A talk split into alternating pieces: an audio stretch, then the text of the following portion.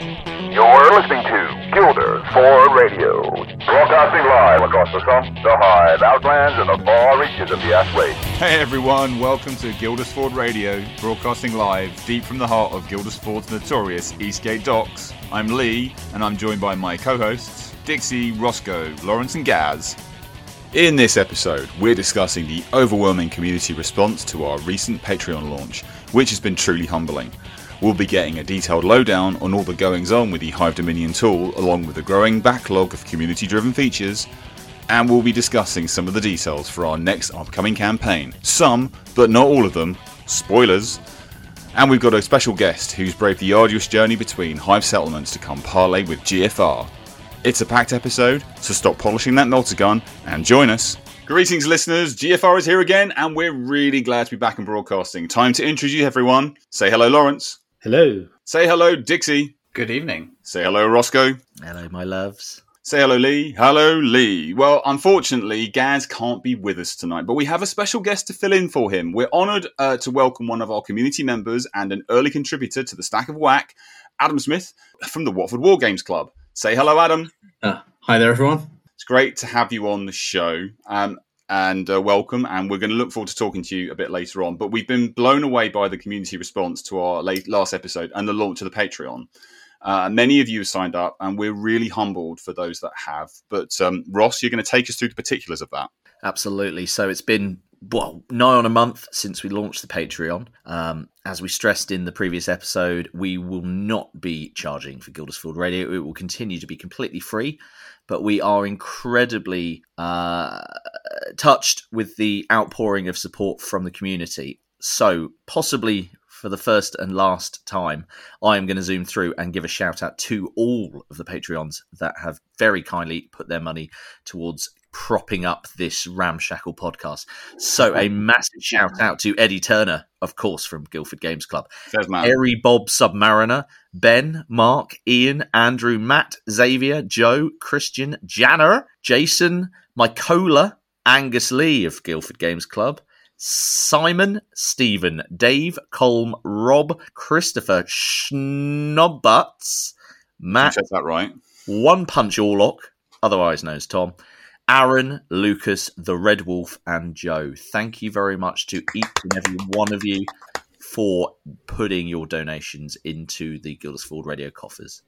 Yes, and to good use already because we've now properly subscribed to everything, so we're not kind of um, having problems on that front. So again, phenomenal. Thank you, thank you, thank you for doing that.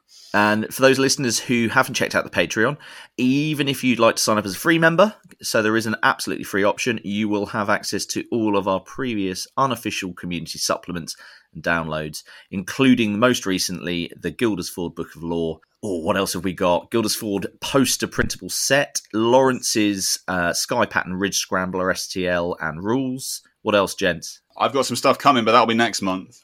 There's some scenarios up there as well, I believe. Yes, there, are the stacks of WAAC. We're going to be we're going to be generating the stacks of WAAC and putting them out for communities for people to uh, download at their peril and try, assuming their arbitrators will actually let them get away with that. And uh, and last but no means least, of course, the Back to Basics campaign supplement is up there as well. Yes, I, Dixie, we're going to be we're going to hopefully at some point get all the um, our campaign supplements uh, um, put up there. That's the plan, right? That is the plan. Yes. Yeah. So there's quite a lot of them, so it might take yes. a while. Yeah, yeah, fair enough. If you'd like to check out the Patreon, you can head over to our Guilders-Ford Radio link tree or directly to patreon.com forward slash, you've guessed it, Guilders-Ford Radio. Haha, fantastic. Right, so uh, plugs over and done with. Uh, how is everyone? How's the gaming month been? All good, I hope? Pretty quiet, actually. We haven't, haven't uh, you know, we're in between campaigns, so we haven't done huge amounts. I've been uh, busy prepping new gangs and uh, you threw a spanner in the works at me the other week when you kind of shared with me uh, an ideas for vehicles. I'm like, oh, we're doing vehicles. Oh, I need to come up with a new, a new idea now. well, when, when I talk about the campaign a little later, it might change again, but then we'll, we'll get to that. Okay, fair enough. Well, I'm hoping not vehicles because uh, my original idea works less well with vehicles. Right. Uh, so I might end up doing something else if we need to do vehicles, which is uh, that's all right. I'll just put that one in the, my back pocket. I'll yeah. come back to my muties in the future, but if not, it will be muty time, and I'm really looking forward to that. So Awesome. Di- Dixie's been playing with Zulus, and that is not a euphemism for anything. it's not. No, I've uh, in between campaigns, I like to go back down to my sort of historical uh, gaming uh, as a as a bit of a break from Necromunda. But I am very busy in the background working on some several sort of campaign documents and Guilders-Ford Radio related and Guilders-Ford related documentation. So keep an eye open. Yeah. And you, Dixie was good enough to actually give me an intro game to. Uh, was it We Might Be Kings? Dixie? Uh, the men who would be kings. The men who would be kings. So I, I dipped my toes in a bit of historical. Um, and unusually, I've had two two gaming weeks on the trot actually because uh, this Monday just gone, um, I gave Leigh's new Allied Gangs uh, Ooh, rules spoilers. their first their first foray uh, along with Callum, our, our previous guest. So I mean, we'll touch on those a bit more later, but it was it was good fun. It was pretty closely, wasn't it? Yeah, well, yes, it was. I mean, it was the first outing of that, and we'll, like, we'll explain what that is again a bit later. Not too much foreshadowing, but um, uh, you were nowhere near as whack as I thought you might be. So um, that was def- definitely, definitely an interesting thing, and it needs a little bit more uh, testing. But again, that's coming up. But and and Adam, what have you been doing? Um, I've actually made a start on my Goliath biker gang for the Ash Wastes. Ah, Uh, one of the chaps at my club, um, he ordered loads of the um, Raging Heroes uh, Jailbirds motorcycles that he's Oh, yeah, for his okay. oh, I do love those models. they Yeah. are good. They are Yeah. nice. So um, I was like, yeah, yeah, you you can have like all the the kind of superbike style. I'll have like the big Harley Davidson type bikes, and we'll sort of reenact uh, the the big bike fight scene um, at the start of the Akira movie. Oh, awesome. Yeah. Yeah. Now that's that is pretty tasty. I like that. Yeah, and then he said to me, "What's Akira?" Oh, Right. Oh, I tell you, he's no longer a friend, right? No, just a, that's an ed- education opportunity. absolutely. Yeah. Oh, Akira, that takes me back. That those Akira and Fist of the North Star were my two like go-to uh, anime when I was at school, and I I love both of those movies. I need to go watch. Per- Perfect Blue was the other good one. Oh, that was good. Oh, I've got to give a, a shout out for Cyber City Oedo on the anime front, but the UK version because that's got the awesome 80s soundtrack. I don't think I think I'll have to add. I haven't watched that. I've sent. Okay, that will be a little note there to myself. Go and watch some of that. Yes. I, I have to admit, I was recently uh, watching the um, live action Ghost in the Shell. You know, I was Um, about to say for the- the- exactly the same thing. for, for the most part, I di- I dislike it, except for the um, the chase scene through the through the ghetto and into the water, where uh, I then had to kind of play the original frame for frame next to it because it's Yeah. such a piece of artwork in the original Mhm. that they had no choice but to copy it. Yes. um, and that is just amazing. And Yeah. you know, actually, that that again is a, a a bit that's kind of subconsciously gone into my Necromunda kind of brain, where you know that's what Necromunda looks like, except there's no mm. sky.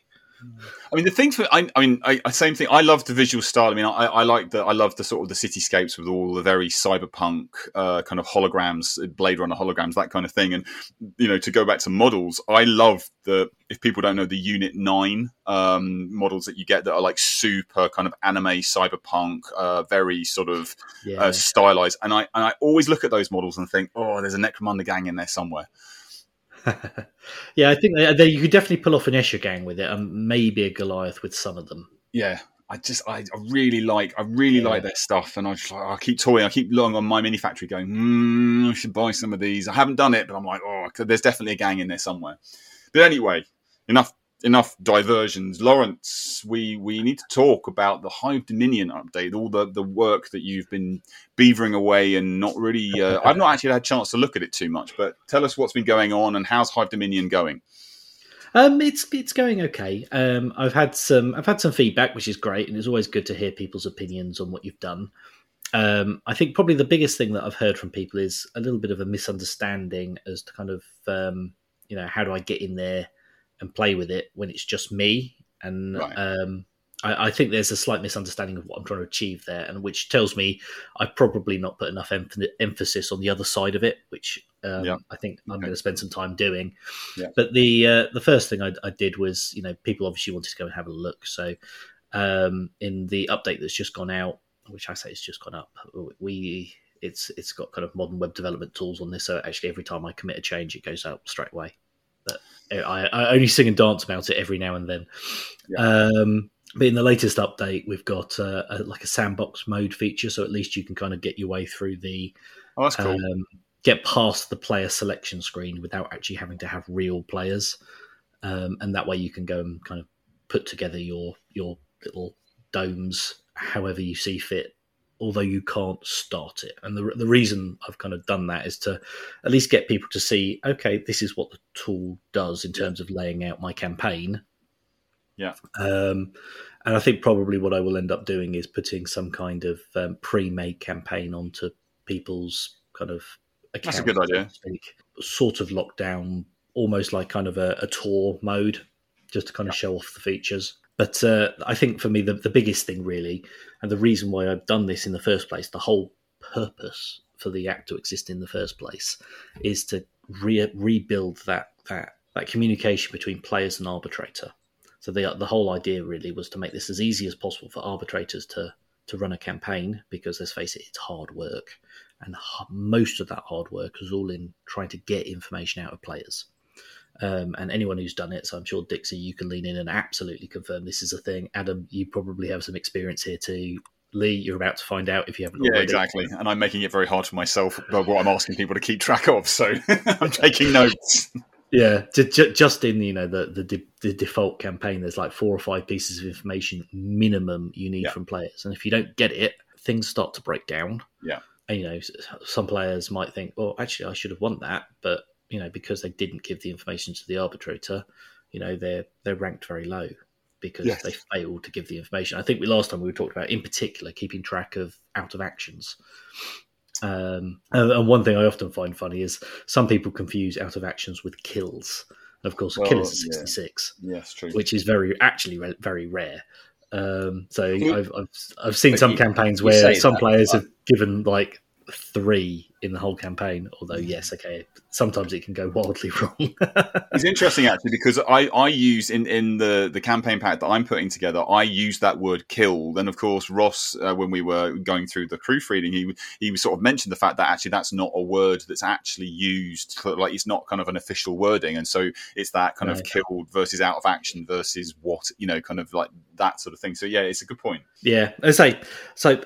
The whole idea really is to try and get that engagement back, and obviously the most easy way to do that is make the tool enticing to use. Yeah. and hence visually appealing, um, which obviously was my kind of number one goal, and hopefully everybody agrees I've, I've achieved that. But if not, I, you know, put some more work in there. But otherwise, what I'm next, kind of the next step, and I'm going to spend some time over Christmas. Um, I've got a little bit of time off, so I can focus on some of this stuff.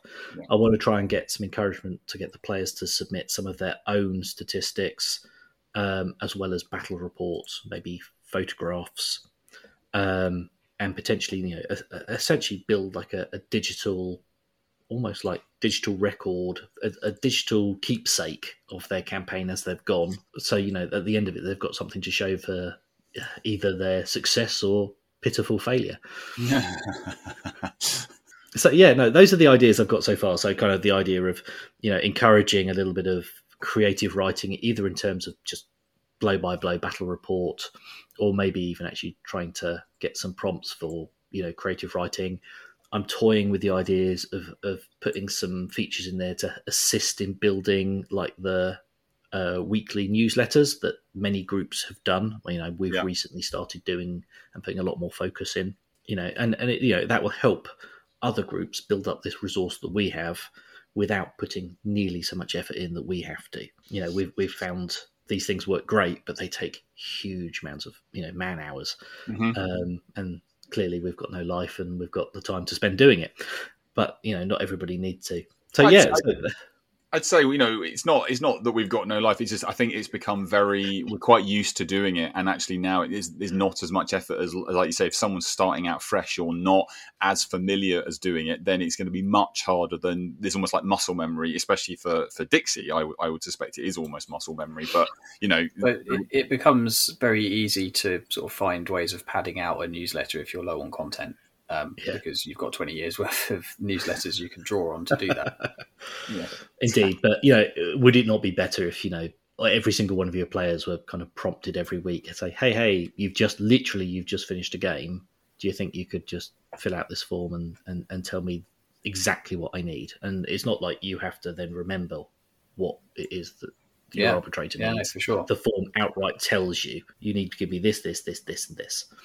Actually, I've just Lawrence, I've just had a I've just had a really good idea of something you could incorporate, but I'll I'll talk to you about that offline because it, it if it would work, it would be quite exciting. I've got the backlog open, mate. Always. Yeah, but I say, you know, as if at the same time that you're doing that, it says, "Cool, okay, do you want to tell us a bit about the game? Tell us what happened. Give us give us a bit of write up." And okay, yes, you might let the player skip it. Say, "Oh, cool. Well, also while you're at it, do you want to share some pictures with the rest of the group?" And again, you know, I'm just encapsulating just the same things that happen in our group every week. Yeah. Every week, I get our arbitrator Dixie usually saying, "Right, guys, come on, give me a." Give me your results. Give me your results. I need them. If you don't give them to me, you're not going to be recorded, and you know it will be for nothing. Every then- week you get Roscoe going, "Cool, where's your pictures?" Yeah, I was just about to say, yeah, constantly nagging fuel for the Guilders-Ford radio socials, of course. Yeah, you know whoever's doing the uh, doing the, the article, and as I say, interestingly, and I, and I love this one from the last time. Who was writing up the articles? I can't remember now. Uh, was it Gareth? Uh, Yeah. Gareth uh, was offering ten creds, literally in-game ten creds for uh, article submissions. I, I love that mechanism, um, and I'm even tempted to build it into the tool as a as an incentive. You know, fill this out and get ten creds, and just allow the arbitrator to turn it on. Yeah. So so that's that's kind of the sort of stuff that I'm thinking about and and, and looking at working on next. But of course, because this is a a community engagement thing, what I really want to do is hear from the players and the arbitrators who are actually interested in using this tool. What is it you actually need? Um, you know, so you know, I've had a, a few people reach out to me by email, and I promise you, I do actually respond to them. Um, so if you've got some ideas or would- like to engage with me on the subject, drop me an email. It's admin at hivedominion.co.uk. Um, it would be really, really good to hear from players. And I say, I've got, I have to admit, I've got one in my inbox at the moment, which I'm uh, sitting on, and I, I hope to hope to respond to uh, uh, kind of over the weekend. I don't want to kind of fob you off and, and give you uh, a, a, a short answer, but nonetheless, this one came from Seattle. Oh wow. So uh, yeah, no, uh, which is, as I said, I've had some good feedback.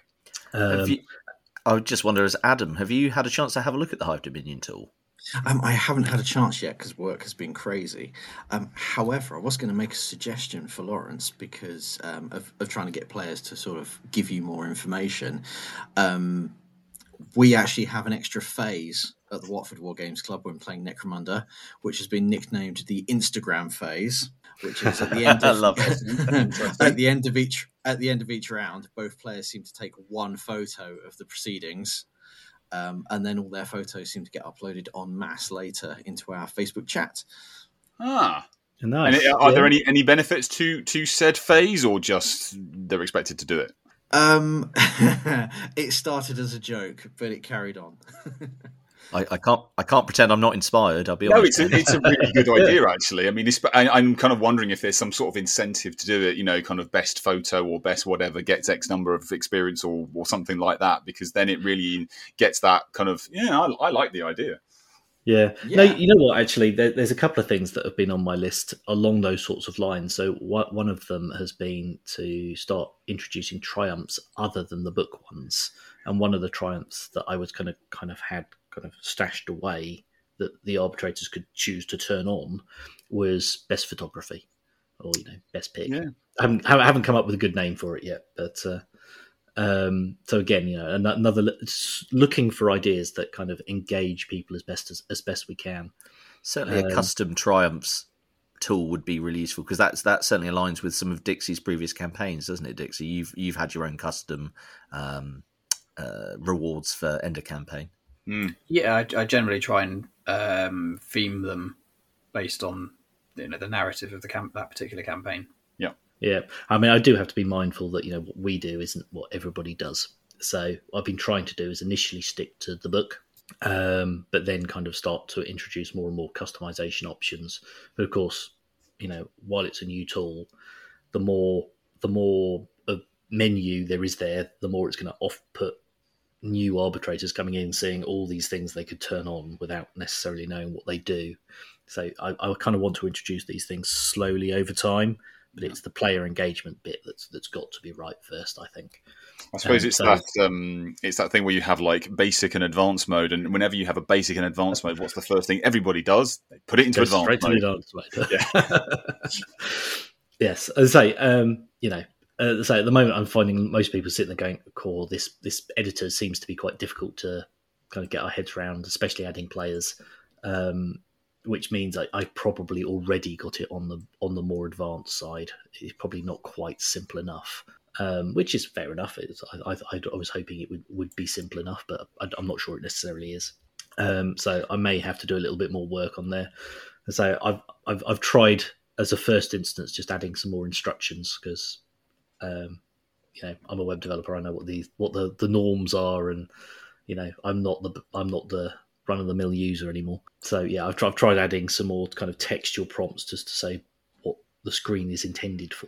Um, Yeah. And see if that helps. But uh, again, you know, as users, if if it's not working, if it, if it doesn't make sense to you, let me know, and, and maybe we'll I'll have to look at redesigning some of those screens in a a more effective way. Some of them can get quite noisy, especially when you're kind of adding or removing things.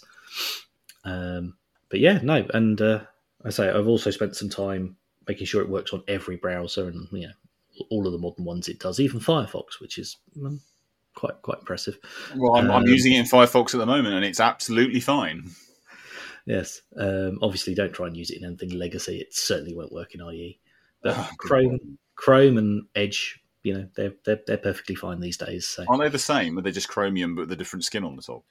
basically, yeah, yeah, they they all all but all are these days except Firefox, really, or um, Opera? Opera, yeah. But again, that's got like two percent market share. So No, it's just it's interesting. I've watched a couple of YouTube, uh, like uh, like tech YouTubers recently, and they've sort of told, they've talked or extolled the virtues of Opera, and it's kind of it's obviously making a comeback. They've done quite a lot of things, in the, not that there's necessarily lots of users, but it just it's come up in Mhm. the meta, uh, I guess, quite a bit in in what I've watched recently. Yeah, I say ul- ul- ultimately, you know, we with the uh, all the tooling for this sort of stuff sticks to the the standards, which over the past kind of decade have gotten much stricter. Yeah. Um, and so you know, it's very much on the on the web browser, and we're kind of veering off topic here now into into my real life job, but um, Mine too. what what what what I'm trying to really do is, you know, build a, a tool that people can use. So it needs to be kind of it needs to be accessible as as, as much as possible. But as I said, that my big emphasis on the moment is about kind of connecting the arbitrators to their players and getting basically all the information out of their players. Because quite frankly, the arbitrators cannot be over everything. Yep. No, it's really difficult to stay on top of the games and the campaign as it is. I want to make those incentives for the players to get involved as fun as possible, as enticing as possible. Um, and so, yeah, anyone with any any ideas on on what more I can do there, that's my that's my next release, basically. So what's I mean, obviously, you know, you've got a backlog of things that you want to do, but in, in terms of, I mean, you know, looking at it, we've got a lot of the uh, the tiles that are familiar to the Underhive. Are, you, are there what are the plans, kind of in terms of sneaky peeks that you're prepared? Not not too many spoilers, but you know, what are your broad brush plans going forward? Um, you know, have you got kind of a, a stop date that things that are not going to be included, or are you kind of relatively open to what the next steps are? As I said, I think my next steps are all going to be probably in campaign mode now. Yeah. Kind of how how do we get the the players more involved? Um, so, I mean, interestingly, one of the things that stopped me from getting this in the first release was Amazon was being a little bit awkward with my email sending limits. Right. Um, thankfully, they have uh, accepted that this is acceptable. Um, so, you know, I can now, you know, when and again, interesting. I've had a few comments saying, you know, why do you ask for the time of the game? That seems really pedantic. But there's some thought to this because an hour and a half later, I'm going to email people saying, you should have just finished this game. How did it go? Do you want to give us the results? You know, just as that prompt. So you don't have to even go looking for the website. It just says, cool. Do you just want to put your results in? Yeah, so that's a nice a nice thing. Even if it's you know an hour and a half, might you know you know some games can go a lot longer than that. But if you've got that email that just goes click the link, ready to go, that's a nice thing to have, and it's easy. You know, some people, I myself, am, am guilty of organising my live via one of my unread emails, right? So I think that's a, that's a nice touch actually. Yeah, and you know, it's, it's just lots of things like that. So you know, if I don't capture the information like well, I can't do that. Um, so I, I want to, as I say, I really want to get that sort of thing in next. Um, as I said, at some point, I am going to look at a two tier system um, in terms of uh, features um, and use something like Patreon, I, I suspect. Um, and the reason that being is is because you know if it starts to take off, in order to keep it going, some people will need to kind of pay for it. I hate to say that, but unfortunately, that's the reality of the world. Yep. Um, but what I intend to do then is is for those people to to offer a lot more advanced options. So at that point, I will uh, see if maybe we can get some more uh, territories in there. Um, again, I've uh, been having some conversations with Popov uh, about potentially doing a bit more of, of that in the future. Potentially more different campaign modes, especially those in the book. But for example, um, one of the ones I'm looking at, which um, is quite fun, is the kind of the no man's land mode where you can't see what what the territories are until you fight over the game. If that makes sense, so every time you kind of Yeah. explore a new territory, it becomes revealed. Fog of war kind of thing. Yeah, very much so. Yeah. Um, so th- yeah, I'm definitely looking into that. Whether that, which side of the tier that sits on, I think you know. We'll, See, we- that's- we'll see.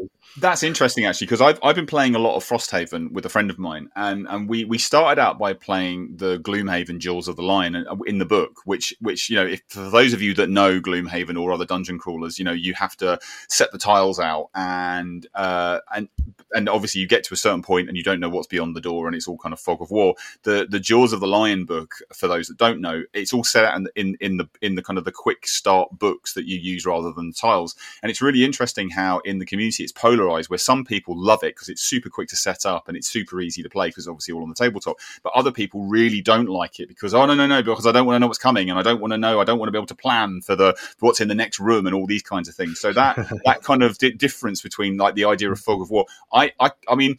Having done both, I really, I kind of like it, and I think that sort of thing for Necromunda is would be really interesting, actually.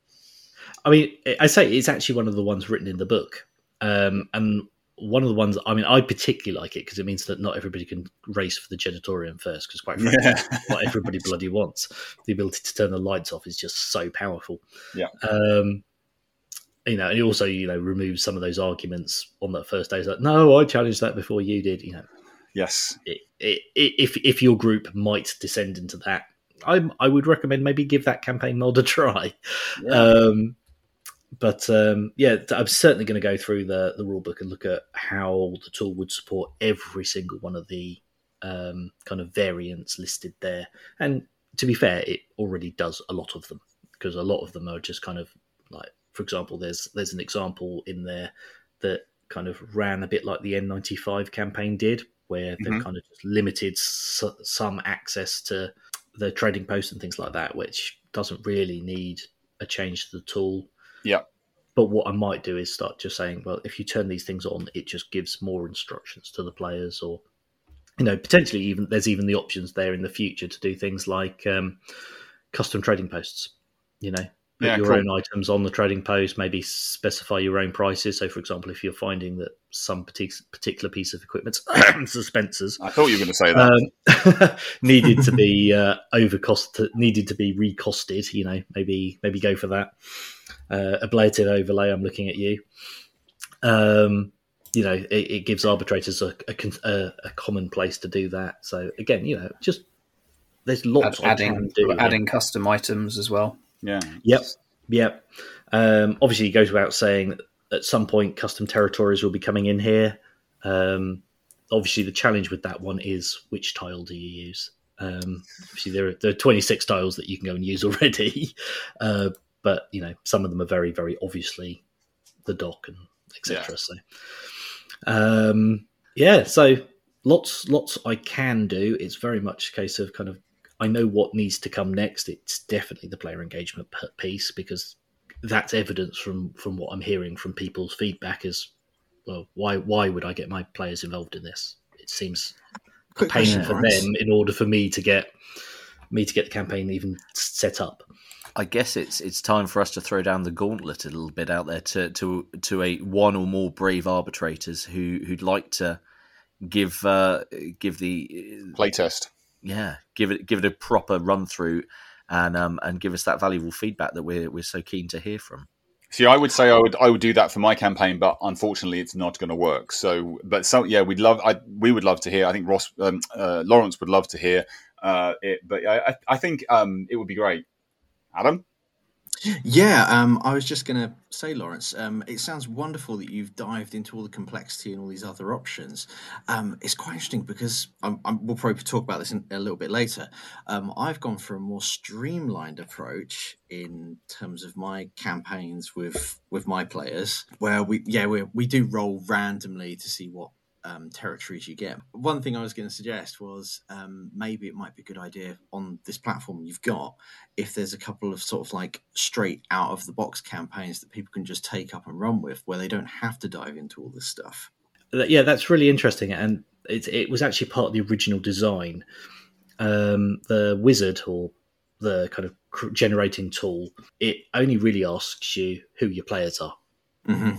Um, and then it kind of from your players, it obviously knows how many players you've got, and therefore how big a campaign you need, how many territories you need according to the book. And from that, there's just a button click, and it will essentially perform all of that kind of deck building stuff that the book tells you to do behind the scenes, and it just does it for you. Um, so, for example, you know, if you've got an Escher gang, a Goliath gang, a Van Saar gang, it will make sure that the relevant territories are in that deck and and make sure that each one is drawn so that, that some of those territories are in the campaign. And then it will lay it all out for you. And well yes there are options to kind of change all of that if you want to it in reality aside from telling the tool who your players are and what gangs they're playing mm-hmm. it's two button presses. Um, and so i have tried to keep it as streamlined as possible but the the big problem with this is um, in order for the campaigns to work nicely, you do have to have the right territories for the right gangs and the right number of territories for the right gangs. Um, so it does you you do need to tell the tool who who's playing what. Um, but that said, you know potentially I, we could look at um, creating like a, a four player out of the box campaign with one Escher, one Van Saar, one Goliath. You know, we yeah. could do that sort of thing. yeah, yeah, but I, I, I, wonder, you know, how useful that is. I think in reality, you do need to kind of say who your players are. Um. And interestingly, that, that has been or has appeared to be most players' big put off. So again, which is why I'm trying to really drum up that the the engagement piece from the other side, uh, from the you know the players rather than the arbitrator, so that the players are engaged to be on the tool as well. We should just remind everyone that if you'd like the Hive Dominion uh, app that Lawrence has created, head over to our Linktree, linktree.com forward slash Guilders-Ford Radio, or you can find Hive Dominion at hivedominion.co.uk. I mean, it's a perfect segue actually, because Adam, you're asking those questions. Is this is I think this is the perfect segue to introduce you. Well, welcome first of all, welcome once again, and tell oh, us about well, the, what you're doing with Watford Wargames Club, and and uh, I, I, do I do want to get onto Stack of WAAC, but we'll do that a little later. But you know, um, tell us about what you get on to uh, get up to with uh, with Watford. Okay, so Watford Wargames Club um, well, first of all, I want to thank you guys and just say, look, it's it's all your fault that Necromunda became so successful at Watford Wargames Club. Fantastic. We'd like to hear that. Yep. so I I ended up working in Watford, um, and I went to the, the the the Wargames Club as I found it, and in its post-lockdown state, it was basically just dying on its ass. It just didn't have enough people turning up, etc. Um, I'd always felt very passionately about Necromunda for years, um, and it actually took me three months to get a game with somebody to play Necromunda with me at the club. Um, but I was determined to make it work. So for the first year, bear in mind I started with like virtually no players. Um, it took me a year to build a big enough pool of players for a campaign, and I did lots of little fun games and everything else. My Zone Mortalis setup, my Goliath gang, and borrowing models here, there, and some people bought gangs and some people didn't, or whatever. Um, it was around Christmas time last year. I was play- playing at my friend David's house because he's friends with Cal, who we sent to your club um, yeah. when we met him at Salute. And yeah. um, I've been listening to Guilders-Ford Radio and I'd listened to how Dixie had said about how he just does like the standard um, campaign structure. Everyone plays the same mission. Yeah. And I was like, okay, perfect, streamlined. Let's give this a go. Um, so after sort of letting the players sort of casually play and everything else, I came back in. The, the, the Watford club after a year was still sort of struggling at this point, and I I because I was uh, involved in the committee at this point, I thought yeah, it's going to shut down. It's not going to work. So let's have the seven week Dominion campaign with the downtime in the middle as my sort of final fantasy. Just do the best I can, and that's probably going to be it. Sure. Yeah. Because I had flaky players and all sorts, and I said, right, guys, it's going to happen. It's a seven week sprint. You can miss the, the week in the middle it's happening. If you know, I'm going to give you guys three months' notice. Turn up, play. If you don't turn up, fine, because it got to the point where nothing else was working. Yeah. Anyway, it was so successful. It's brilliant. Um, every single player turned up for all. Um, for, apart from the downtime, two people didn't, but all six players turned up every single time, played it all the way through. It was absolutely fantastic. Did you do I, something during the downtime? Did you do something different, or was it just like a week off? Uh, no, no, we had um, this. Are- it was Ajex Gorgoth's Arena of Death Roadshow. Ah, right. Okay. it was very random. Um, just because I got the model, it had just come out. I was really excited, and um, so he was the host, which was just bizarre. And everyone just turned up with a champion, and you you just sort of went for it in this big zone mortalis arena of death. So that was that was fun. Um, but the great thing is, and this is how Necromunda saved Watford Wargames Club. We had all these people turn up regularly, so we suddenly started getting a critical mass. Mm-hmm. I put loads of my own money into getting the terrain for it yep. because the club's terrain was like old and naff and awful. You weren't still using the cardboard stuff, were you? Yeah. Oh wow. Okay. Oh yeah. Um, and then one of the 40k players who just turned up was really impressed by it all. He read all the narrative, all the missions, and the three possible endings at the end of the, the first campaign. Yeah. Um, and he was like, "Oh my god, this is amazing! I need to go and do a 40k campaign." So then he gathered all the 40k play- players together, and then that critical mass that we then had regularly attracted more players. Oh wow! And and the club was saved. Fantastic. Well, there you go. Necromunda saves the day. Absolutely, and it's all thanks to you guys listening to your podcast. so, so Adam, it's quite interesting when you said, you know, um, you know, at, at, one point you almost laid the gauntlet down and said, "Like, guys, if you don't come, that's it. We're just not doing it." Do, do you think that's kind of what it needed? That just that firm hand with players to say, "Look, I'm putting my time and effort into doing this, and either you turn up or I stop." Yes, do you think that's what what might have done it? Yeah, because we'd had like this casual campaign that was just a complete mess, and I was running demo games in between because players just weren't committing. And I just, in the end, I was like, mm. I just said, look, this is how it's meant to run. This is how it's meant to run in the book. And for sanity's sake and time and pairing people, etc., look, this is when it's going to happen. I've given you three months' notice. Let's do this. And like I said, the club was on the verge of collapse, so I had nothing to mm. lose at this point. Mm. Um, yeah. And then by some miracle, everyone turned up. And I mean, we're, we're starting the third campaign in January, um, and we've got we've got twelve we've got twelve players booked in for it. Great. Uh, the second That's campaign, yeah, it's big. Yeah, so I'm planning to run like two campaigns per year, roughly. Um, and the one in September, October, we just had we had um, we had ten players um, and there were a few dropouts here and people dropping in back and forth here and there, but generally most people only missed like maybe one game maximum. That's really good. Um, yeah, but it was mm. great because you just say, "Look, three months in advance, this is when it's happening. This is what it is. Here we go." It kind of helps as well that I put the whole thing on Google Drive, all the missions. So there's like a little narrative intro, and then you've got the mission explained afterwards. Yeah. Um, some people, some people just turn up and they read the the print out and they're like, oh, okay, that's cool. Yeah, I'm playing that, whatever, and they'll just get on with it. Other people do like sit down and actually read the whole thing from start to finish in advance, um, and that's that's fine as well. That's that's kind of what we have exactly the same. Yeah, we, we, we want to, and, and it's interesting actually because obviously Dixie said on any number of occasions, guys, I, you know, you keep asking me these questions, and I've written it in in the in the campaign document, and I'm now in that situation of writing the rules, and I'm and I'm thinking to myself, yeah, I'm going to get exactly this. I'm going to have to explain. So I'm almost putting like little summaries in at points, so people hopefully just can just read the short, quick, quick version. You're going to have to yes. hit people with the arbitration bell Yeah, I'm, Oh, I'm yeah. toying- I'm t- I think I need to come up with my own version of the arbitration bill. I haven't quite worked out what that's going to be yet, but you're gonna get one of those like those giant brass gongs. mm, I'm toying with the idea. I'm I'm I'm in uh, I'm in the US next week. I'm toying with the idea of buying a big Nerf gun. I could probably find us a cattle prod at a push if. Ooh. danger, danger. Do you, do you have an arbitration bell, Adam?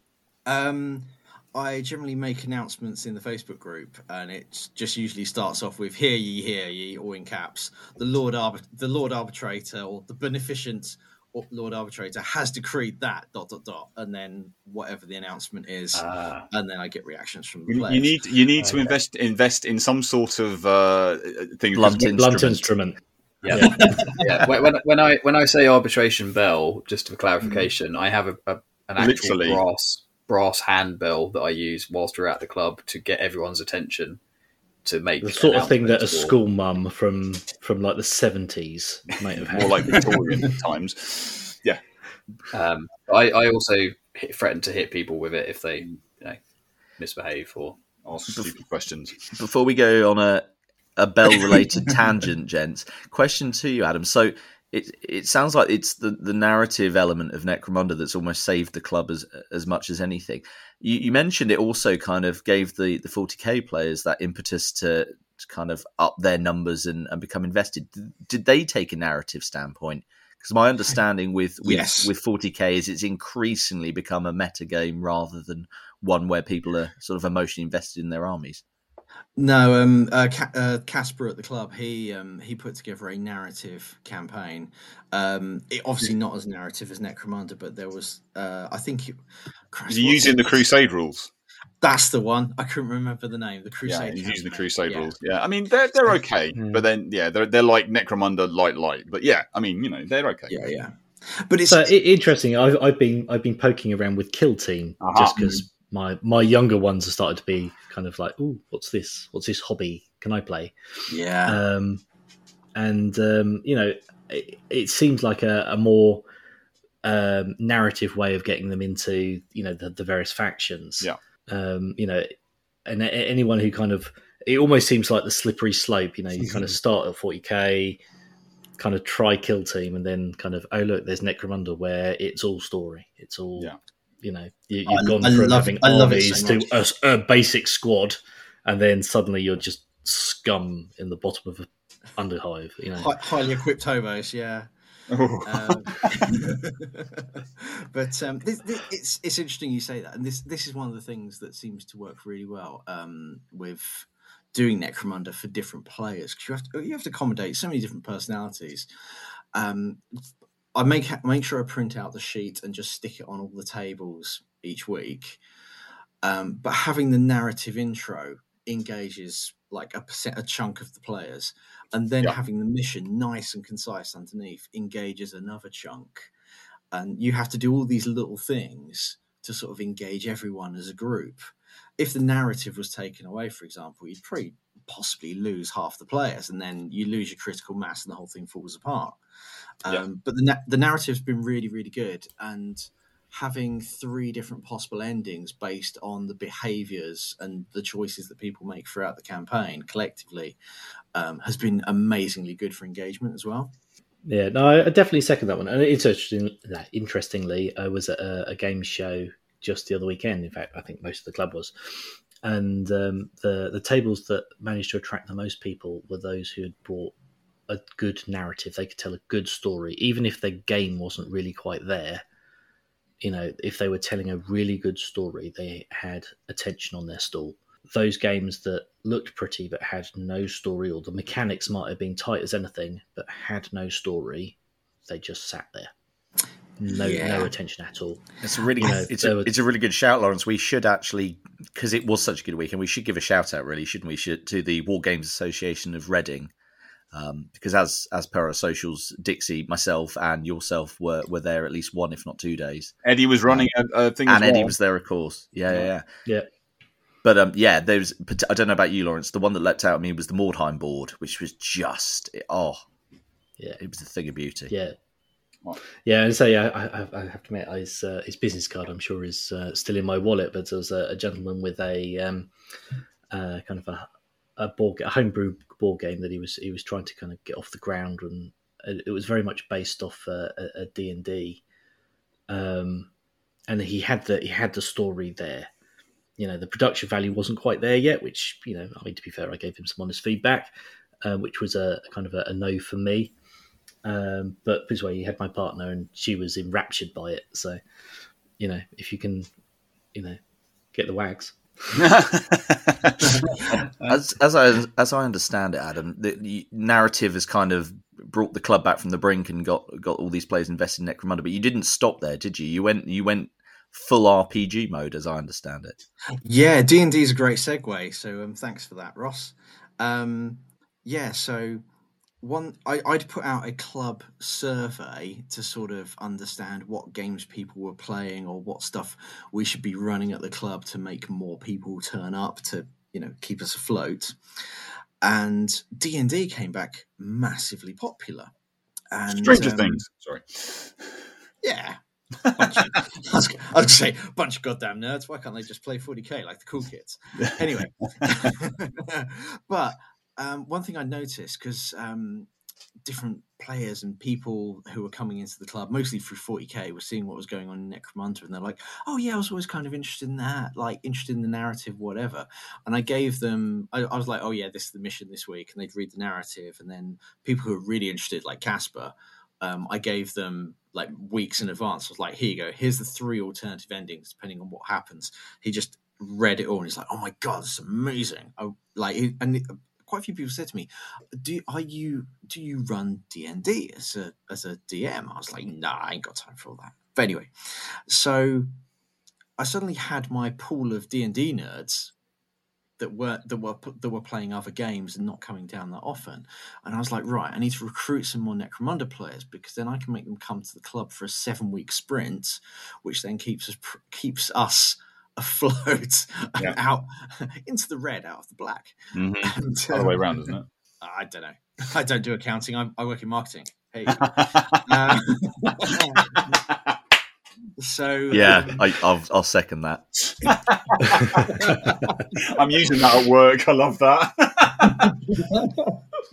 cool. So um, yeah, so I was like, right, I can take the mechanics of Necromunda in a Zone Mortalis environment and streamline it into a dungeon crawl. And then advertise it to the nerds at the club. Don't kill me guys.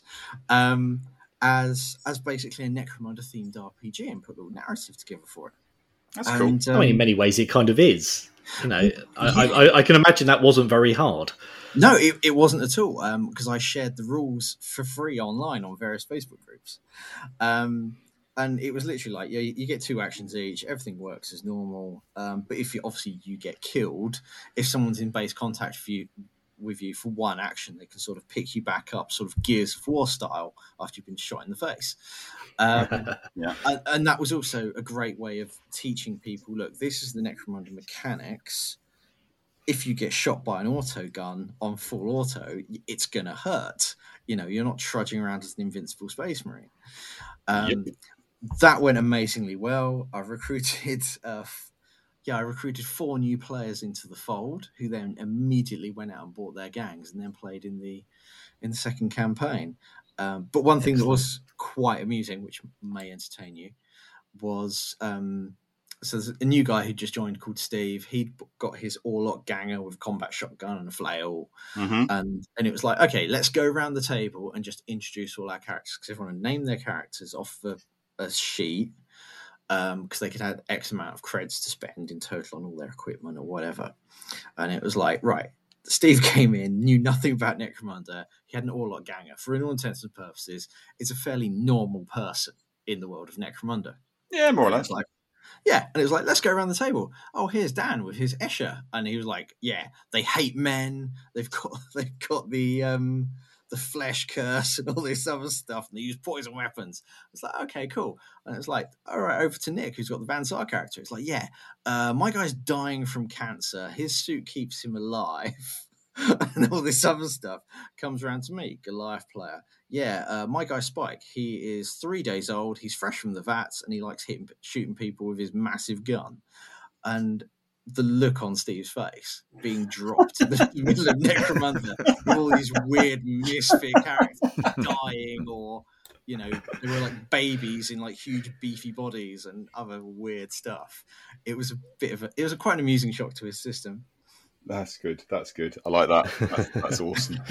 I mean, I suppose there's we the, you know long term players take take for granted the kind of the, the massive backstory and IP that kind of Yeah. has been built up through N95 and N17. And but I- so I suppose Mm. if you are completely agree, I mean, I think we've said this before. I said to Callum when he came on. I sort of, in some respects, I'm kind of envious of that completely brand newness, and you kind of get to explore this whole world for the first time. Um, you know, but there we go.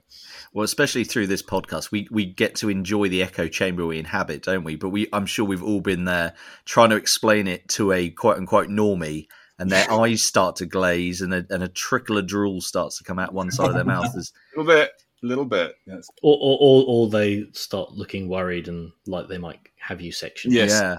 For, for a number of years, my, my dyslexic fiance uh, told everyone that I was really into necrophilia. You know, you should lean into that. Uh, Well, yeah. she she'd tell people, yeah, it's a little bit weird, but it's harmless enough. Oh, dear. Um, but So, Adam, Adam, I've got a question for you. So, um, obviously, with the the releases that Games Workshop have done over the past year have been kind of the big story pieces that have been moving the kind of the world along. You know, we, literally, we've had a change of leader, right? And Mhm. I, I quite like this because it's you know it's taken all of the players who were you know the arbitrate, you know the the Palatine enforcers, and essentially made those the bad guys, which I think is great. They always were. weren't they Hang on a always? minute. Hang on a minute. Depends which side you're on, surely. Uh, well, Yeah, fair enough. Yeah, yeah. Uh, well, this way, if you painted them blue with the, the, the yellow and black skull on the on the middle, they're very much now the bad guy. Um, but um, well, my, kind of going back to my question, you know, have you found that your players engage much more with the kind of the micro story that we kind of tell in our clubs, in our campaigns, or more to the big macro stuff that's going on, more 40k style, you know? Um, it's been very much the micro story of what's immediately happening in our Sumpford setting, um, because that's what's impacting on their gangs. And the, the other thing you have to remember in the in the greater narrative, I mean, I've not really spoken to my players about this because they're they're quite happy in this little bubble of what we have going on at the moment, and just about their guys, their gangs, whatever. Um, you have to remember that, let's say, I, I mean, I don't even know what hive we're in um, Hive Primus, for example, is so unbelievably vast and Yeah. massive. Um, you know, most inhabitants of Hive Primus wouldn't even know, you know, how in it. far they are from the wall or from the the If were- central. Or if they were even in it. Yeah, yeah, it's like you. They're this tiny, like you know, the settlement is this tiny, tiny, minuscule speck in this gargantuan, monstrous structure of like that could, you know, it's like hundreds of miles across. Um, so the fact that you know, would they be aware of the outside world? Would they be aware of all these things that are going on? Probably not. They're all too busy fighting over resources, territory. Um, Yeah. You know, so Skins there- there is this sort of Yeah. yeah, Yeah. There, there is this sort of blissful ignorance that yes, these big things. And- and this is one of the things around I- don't know. Yeah, this is one of the things I find a little bit disappointing with kind of the the Aranthian su- succession books is while they they they try to tell a bigger story, in doing so, I think they accidentally made the world smaller. And that's how it feels to me. And you know, obviously, when we when we do our campaigns, it's all about this really small, as you, as you have done. You know, it's a really Mhm. small area in the middle of what well edge of what I would probably assume is Hive Primus, but at no point I don't think we ever said that. and you know, or wh- while we've been trying to uh, kind of try the other game systems, and yes, we have veered outside and so on. You know, it the world feels bigger when you're tiny, but when you know when the when the writing is big, the world suddenly starts feeling small again, and you know, I I think that's slightly to detriment. Yeah, that's interesting, Lawrence. I mean, I it's kind of I, I it's yeah, it's like reading it. Obviously, when you read the fluff of the books, that obviously they're not writing the fluff for the denizens of wherever it happens to be in Necromunda, and they're giving you this big kind of um, you know kaleidoscopic view of the world and everything that's going on. But clearly, I mean, I, but actually, you know what Adam said and what you said there resonates with is almost like you kind of want the the inverse of that and, and maybe that's in where some of the books some of the, the fictional kind of stories and whatnot you know the the, the Kal Jericho yeah. it's that whole sort of you want that micro level to to kind of connect with the macro level and i i to some degree i and I'll get into this when I start talking about my campaign. That I, I thought they touched on that a little bit with the Temenos book, but they didn't go really. They, they pulled up, I thought, a bit short. But I, I, I see where, where you're coming from, and I, I, I, I, yeah, I tend to agree with you. What, and I think quite it's where they where they.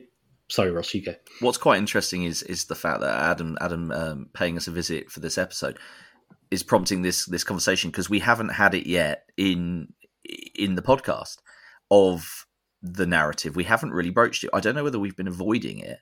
Um, or, or simply we've you know we've been you know hyper focused on on our own little corner. Mm. Um, but for my part, it's it's been it's I'm using this in a slightly loaded way. It's been an interesting narrative choice by GW to to go macro to make these world level changes, world level events. You know, a schism in Escher um, you know, yeah. the half the population's walking across the toxic wastes to, to pay a pilgrimage.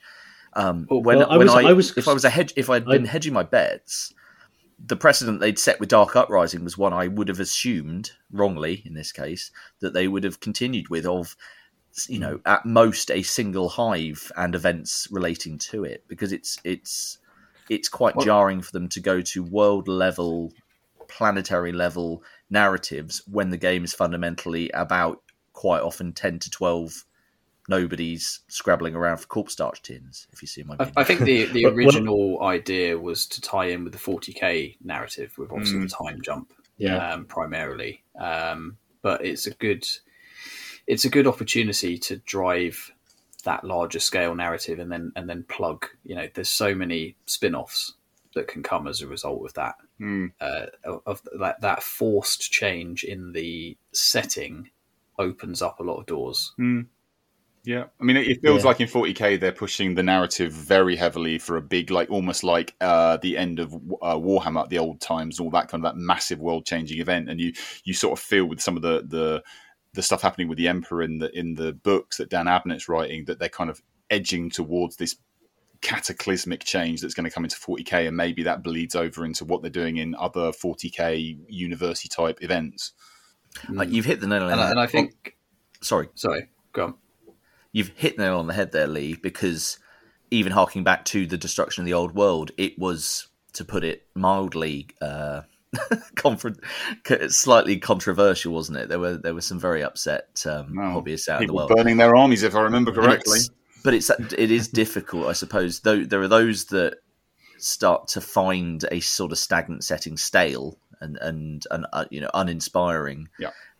And it, but it's almost just as bad to swing too far in the opposite direction in terms of how many people it alienates. Mm. Um, so you know, I, well, I, I, I mean, what is quite it, it's interesting because that I mean, fundamentally, the narrative has progressed, the leaders have changed, the you know, all this Come stuff on. has happened. Yeah. There's there's this stuff, but but the actual for, for the actual, you know, as Adam was saying, like your average ganger in the hive, not a lot is different. Probably doesn't Just different realize. badges, yeah. different badges higher up, different banners. Yeah, that's it. It does make reference to that uh, quite often in the latest book, where it just says like, "Oh yeah, people saw these things like banners going up and then being changed, and then they just went back to their jobs." They're like, "Oh, just nobles being silly. Never mind, carry on." Yeah, at least yeah, the power's indeed. back on. We've got food. Great. but yeah. the, the other thing is this: this isn't end times. Um, you know, no, Games Workshop haven't fundamentally changed the game system. So, quite frankly, if you don't particularly like the change, just go and set your campaign as it was. True that. You don't. Have, well, the, the, you don't Ross have to said, subscribe. Uh, Ross mentioned the fact that we we've not really, you know, as a club uh, and a setting, we've not engaged with the, the the, the time jump as such, and that that's very deliberate on my part because it hasn't happened yet. Mm. And we can we can address it whenever you want to, right? Well, exactly. Yeah, Well, Yeah. the other thing I'd argue is that um, with a lot of my players, we'll cover it in ten thousand years. I was going to say with a lot of my players, they're kind of um, they're kind of ignorant to these bigger changes because they don't they don't buy all the campaign books. Right. Um, they kind of get what I prescribe them, and then that's they're quite happy with that narrative to then turn up. You know, they've they, they bought the core rule book. You know, they they bought their gang book, Yeah, and that's about and it. And then it's it's up to me as the arbitrator to then feed them, prescribe them campaigns every now and then for their little gang to live in. Yeah. Um, they're they're not my players aren't going out and buying campaign books. I mean, Christ, most of their money's been poured into forty k, um, and and and so they're they're quite happy in this little bubble because. Like many of the hivers, they're ignorant to this bigger world. And if I did show them the bigger world, there's a danger they'd be terrified of it. Hmm. No, that's a fair. That's a, that's a fair point, actually. I mean, it's. I mean, it's, it is interesting with the big campaign books. I mean, you know, we all get them because it's uh, we're, we're super, you know, uh, into it and super nerdy when it comes to Necromunda. But sometimes I do feel uh, that they're slightly underwhelming, and and I- and I like the Apocrypha almost more than I like the campaign books because you, you, you get that short, sharp blast of, of stuff, and then you're moving on. But Yeah. Yeah. Um, and the thing is, though, you know, as, as Dixie, I'm sure, will testify as well, um, as arbitrators, we are meant to know everything. We're meant to be omniscient so that we can advise and guide our players. And it's it's a hell of a lot Me- of work. meant to be, meant to be. yeah. in an ideal be. world, that's what Necrodamus is for, isn't it? yes, that helps. um, I was going to say, do you, do you guys help help your new players start out with like uh, like new starting lists for their gangs and things like that? Because I I do find that Yeah, players need absolutely. a lot of guidance to sort of you Yeah. know sort of set them up, get Yeah. them going. Go right. Here, here's a good list with the kind of thing that you would like, so that you don't get murdered straight out of the gate and then struggle. I don't think we've Well, done. Ca- I think Cal- Callum's a great example actually of that because he came, you know, he came to the club, had a chat with us, saw what we were doing, went away, wrote a gang list, came back with it, and sort of said, "What do you think of this?" And I was like, "Well, Hmm. yeah, I mean, it's a good starting point." And then Gaz You're went, gonna let's die. have, let's, let's have a chat, let's have a chat. And then uh, and two hours later, he came back with another list and went, "What do you think of that?" And I was like, "Well, that's so much better." I mean, we've, of, we've had. um, no- ahead of back to basics, we it was the first time we kind of formally structured uh, a kind of intro sessions, wasn't it? We had two Monday nights where we openly encouraged through through the Guildford Games Club group anyone, even if they were vaguely interested or, or already committed to the new campaign, the forthcoming campaign, to come down, build the, you know build their gang um, chat and chat about it. physically or or in Mm. terms of, of gang listing. And I think it was a really, I, I really enjoyed those nights. It was a lot of you know shooting the breeze, sticking together some models, going through Yeah. the pouring through the books, and Doing some painting. yeah, working it out between us all. Really, No, it was Yeah. it was good. I mean, we have been doing that before as well. I mean, for example, um, the other Ross, um, I can remember when he came down for, I think his first foray into our club was when we were doing the uh, Fugitive Drift campaign, you know, and I remember spending a little bit of time with him in the weeks running up to that, you know, playing a few skirmish games and, you know, trying out lists and just giving him a chance to try it before, you know, Yeah.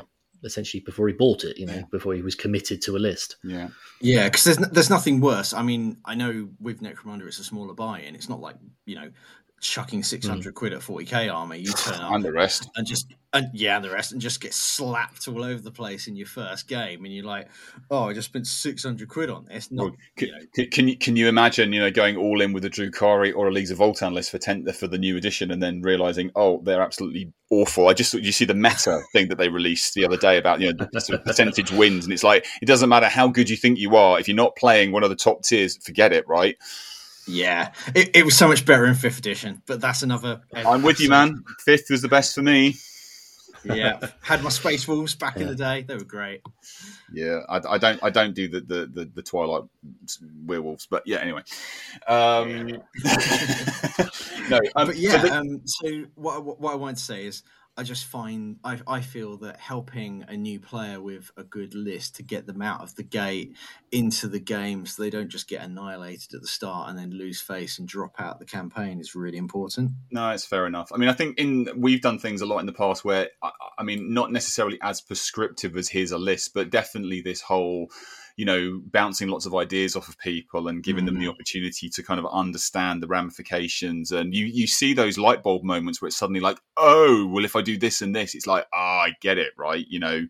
Um, which actually leads me into my question because I want to move into Stack of WAAC because we've loved your combinations. And we, we, took the Hyper Maiden and kind of turned it up to a lot more than eleven. But you know, talk, talk us about you know how um, are, are the, are the, is the kind of that kind of combo building and the Stack of WAAC sort of stuff. Is that um, permeating your players, or is that something that you've just kind of taken perverse delight in in doing for yourself? yeah, yeah, perverse delight for myself. Um, yeah. So yeah, uh, I when I'm putting together lists or I'm looking at stuff, um, I will come across really dirty things. But this comes also comes back to being an arbitrator, where you start looking at everything and have a big, a, a, a sort of holistic understanding of each gang, what it does, how it works, etc. Yeah. Um, in the wider meta, and you sort of look at stuff and go, "Oh yeah, that can be a problem." Let me make a mental note of that, or let me quash that before some cheesy player jumps on it, and then you have to step in. I, I, don't have like a blunt object to hit anyone with. You need to get um, one. I've got. A, well, I've, I've got. Yeah, definitely method. pick one up for sure. Oh no! Oh no! Preferably no, something loud. Oh no! I've got a more sneaky method to um, encourage fair play, which I'll tell you about in a moment. Um, Intriguing. I, I, will. I will look. He's a Delaque. Yeah. oh, well, I, mostly play Goliath, so anyway. Um, but um, I will look at all this stuff and sort of go like permeating all the combinations in my head and like, okay, that could work like this or whatever. So that's how I come up with this sort of wacky stuff, or I'll see someone's idea and then go, oh yeah, we can turn that up to eleven. Um, so that's it's mostly where it comes from me trying to quash problems before they occur. Um, and the way I do it, instead of beating them over the head, because I'm even though I play Goliath, naturally I'm a very detailed person that avoids conflict, mm-hmm. and I try to persuade and get around and other things. Uh, mostly from my job in marketing, where I have to deal with difficult clients, uh, sorry, challenging clients, demanding clients. Um, and what I will do instead is I'll have other players basically do the, the beating over the head for me because as the Lord Arbitrator, I can give them bonus tactics cards. Delegation. That I've, that I've handwritten if their opponent has something particularly nasty, cheesy, whatever that tends to counter what they're doing to sort of punish them for their uh, being cheesy, I will casually speak to them first. Um, I, I like that's that's a that's an interesting way of doing it. I like that. Yeah. yeah. I think that's the first first mention we've heard, uh, even in the community broadly, of of custom tactics cards, and it's it's such an elegant and violent thing to do. I love it. Yeah, it's... yeah, because rather than me go up to a player and go like, "Okay, mate, I think what you're running here is a little bit cheesy. Do you want to swap this out, change this around? I, as the arbitrator, I'm cool. You don't have to sell it and then like five creds at the trading post or whatever. Just swap it around. No, no, no more said. It's all good. If the player's then resistant, they know that their opponent is going to get some sort of very saucy tactics card given to them by the Lord Arbitrator that's then going to massively benefit them to sort of punish that behavior. And that's kind of how I keep everyone in line. I like it. I like it a lot. Yeah. Okay, so um, shall we? Hang on, I'm, I'm just making some notes. notes. Yes. okay, okay. so, Adam, there's another uh, there's another mechanism that's very similar in the rulebook. I think is very underused, which is the um, the house plots have you considered ever using one of those as well, or in addition, or instead? Um, generally, uh, right with the streamlined campaign that I run, so I'll, I'll write out all the missions and the, with a narrative intro. They've got like one page each. They're easy to print and just read. Um, there's a general uh, clarification sheet, not an FAQ or house rules per such. It's more where problems have come up where I'll I'll clarify the different points um, I've gone off piece because I've totally forgotten your question. Terribly sorry. What was your question again? House plots. The, ha- the house plots in the in the book are, are, are sort of like um, little no, boons or, or sometimes punishments. Yes. Um, so the house plots we've avoided, um, alliances we've avoided as well. Um, and then one thing that's come up before is that there in the rulebook it actually states that you can only ever have maximum of one bounty hunter or three hive scum. As well. That's one of the other clarifications. Um, but generally, we've avoided all of that because it's a bit swingy based on what you roll. Um, and if So- you're lucky enough to hire a, you know, like Ajex Gorgoth for 100 creds and he just steamrolls the other gang, and you happen to have made an alliance with, uh, I don't know, the, the Pyro Guild in your second game, and your opponent that you're matched with has just turned up for their first game, and suddenly you've got like an extra five guys on the table. Mm. Hmm. So my, I think my understanding of what the subplots are there to be used as an Mhm. arbitrator tool, almost as for use as your kind of custom custom tactics card. You know, Yeah. um, and in, and it's, it's interesting you say about um, about the alliances. You know, we've we've found them to be not all alliances are, are equal, and you know some of them are nasty. Yeah. But uh, you know, I remember um, Dixie in one of your previous campaigns. You know, we we had a potential where if if one side got particularly away with it, it's Yeah. possible that you know We- alliances could have been used as a balancing factor. Yeah, we had the alliance mechanics within the campaign for primarily narratively, but also people gained the benefits of the alliance in, in various ways. But the actual physical turning up of the alliance was was at the arbitrator's discretion um, right. as a balancing mechanic. So, you know, if your alliance came to 500 credits worth of fighters that might turned up, and your opponent had 500 credits more worth worth of gang, um, they might show up on the table to support you. Hmm. Yeah, what what we tend to do uh, is try and uh, match people by gang rating during the campaign. Yeah, makes sense. So do you say essentially do you make it kind of like a almost like a, a, a you know campaign you know traditional 40k campaign style where you try and make sure everybody plays each other once but in Yes. the right order so you know what I misspeak. Yeah, yeah, to, to yeah, yeah. To an extent, we try and do that, and then everyone's sort of paired by by rating, uh, gang rating. Um, but the thing I always say to my players is, look, you're you're not playing 40k where you're just going to s- basically stand on a hill and die defending it because obviously you've got to you've got to live you've got to survive like to the next game. And one thing i try and drum into my players especially the new ones when they come on board is like look this is a narrative game. You're telling a story about your gang okay? If you start taking absolute tonking there's no shame in running away before you get wiped out. Absolutely. and, mm. and, and a lot of my players have embraced the fact that, um, and, and sometimes the campaigns are pretty horrible. I mean, the next one we've got coming up is absolutely horrific because it's an uprising campaign. Um, and I say to them, look, you're here to try and survive and make it through the campaign. You're not here to like win a 40k tournament. Um, and that mentality seems to be setting in quite well now. Cool. It's an interesting, interesting way of putting it to players because you know often you know the and, and in fact you know the triumphs kind of reward you for success, when in actual fact survival is success. Yes. Yeah, absolutely. Well, I'm going to take Yeah. this. It, it, not, it normally takes a player a campaign to get used to that idea, though, especially if they come from a 40k setting where there's no um, consequences. co- yeah, there's no consequence to their fighters being you know annihilated. Whereas in Hmm. Necromunda, obviously, there is. Right. Well, I'm going to take the opportunity, seeing as we're talking about new campaigns, to to introduce my new campaign that we've sort of uh, hinted at and teased. So this will be the first time that uh, Lawrence uh, has heard some of this. Dixie and, and, and Ross have been helping, doing a little bit of uh, proofreading and editing, and obviously Adam, you you, you too. So. Uh, the new campaign that we're going to run, uh, Guildford Games Club, Guilders-Ford Radio, obviously, in we're starting in the new year. It's going to be kind of whenever we kick off, second week of January, that kind of thing. So the premise is the treasure in the wastes.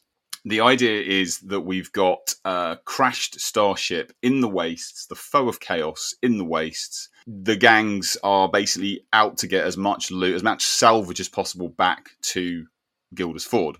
So the idea is is that the, you know the, the foe of chaos was in dock at the Eye of Selene, and for reasons that don't become apparent in the campaign, nothing to do with the campaign, it crashes in the waste. And of course, it's so big, everyone in the in, in on Necromunda fundamentally, or especially around Guilders-Ford and and the other hives, kind of close by, see this thing come down, but it's in the deep waste. So the idea is get from uh, Guilders-Ford out to it, loot as much stuff as possible, and then get back. Uh, and so, of course, what I'm doing is I, I took uh, a lot of inspiration out of the the Temenos books and the Ash Waste books. And we, we, I think when we played the Ash Waste, and I think you guys agree or disagree, we we thought that you know, kind of playing a complete 100% Ash Waste ga- uh, campaign wasn't really kind of working. It, there, some people thought there was this whole thing around like going back to the Underhive and, and like the claustrophobia of that. So what I've tried to do is design a campaign that starts in the ash waste and then goes inside the the wreck of the starship and then back out so you have to get there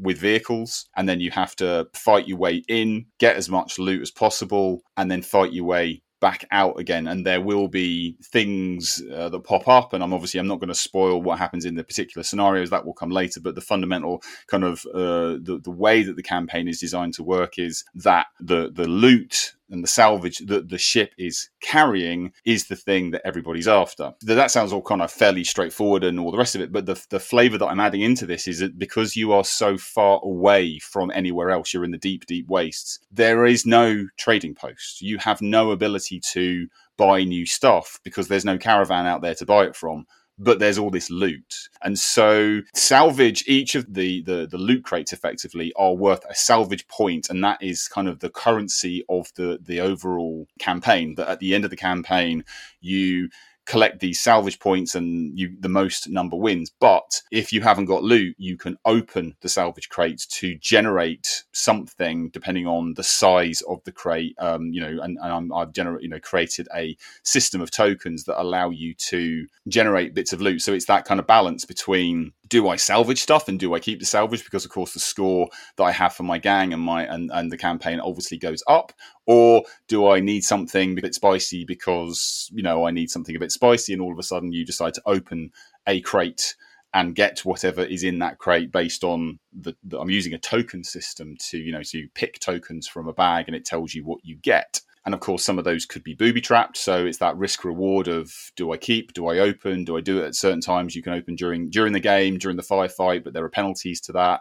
The other thing that I'm doing, instigating something that I saw that I really wanted to um, have uh, from the Temenos book, because if you read the Temenos book, and it talks about the prophet and it talks about the kind of the cornucopia of the people that he's kind of persuaded to follow him. You know, and you you read about you know enforcers, working with Escher, working with all these other gangs, and some some gangs aren't with them, and some gangs are. I I loved this, and I've always loved this idea of the narrative elements of Necromunda being that you've got this very rigid gang structure, and but surely there are going to be people that a bit like the outcasts, the outlaws, working uh, working together. So I'm I'm I've kind of put together this this notion of what I'm calling an alliance gang, and Ross kind of alluded to it a bit earlier, where I'm going to allow people to take anything from any book. Rules on that are basically keep the same kind of gang composition. So, you know, you still need 50% gangers and all the rest of it, but you could have a, an enforcer captain with a death maiden, with an, an, an arachni-rig brute if you wanted to, those kinds of things. Obviously, you know, you still got to fit that inside your cred limit. And there are downsides. I'm, I'm putting in a series of downsides around things like, you know, you can't group activate, you can't use house tactics cards, you can't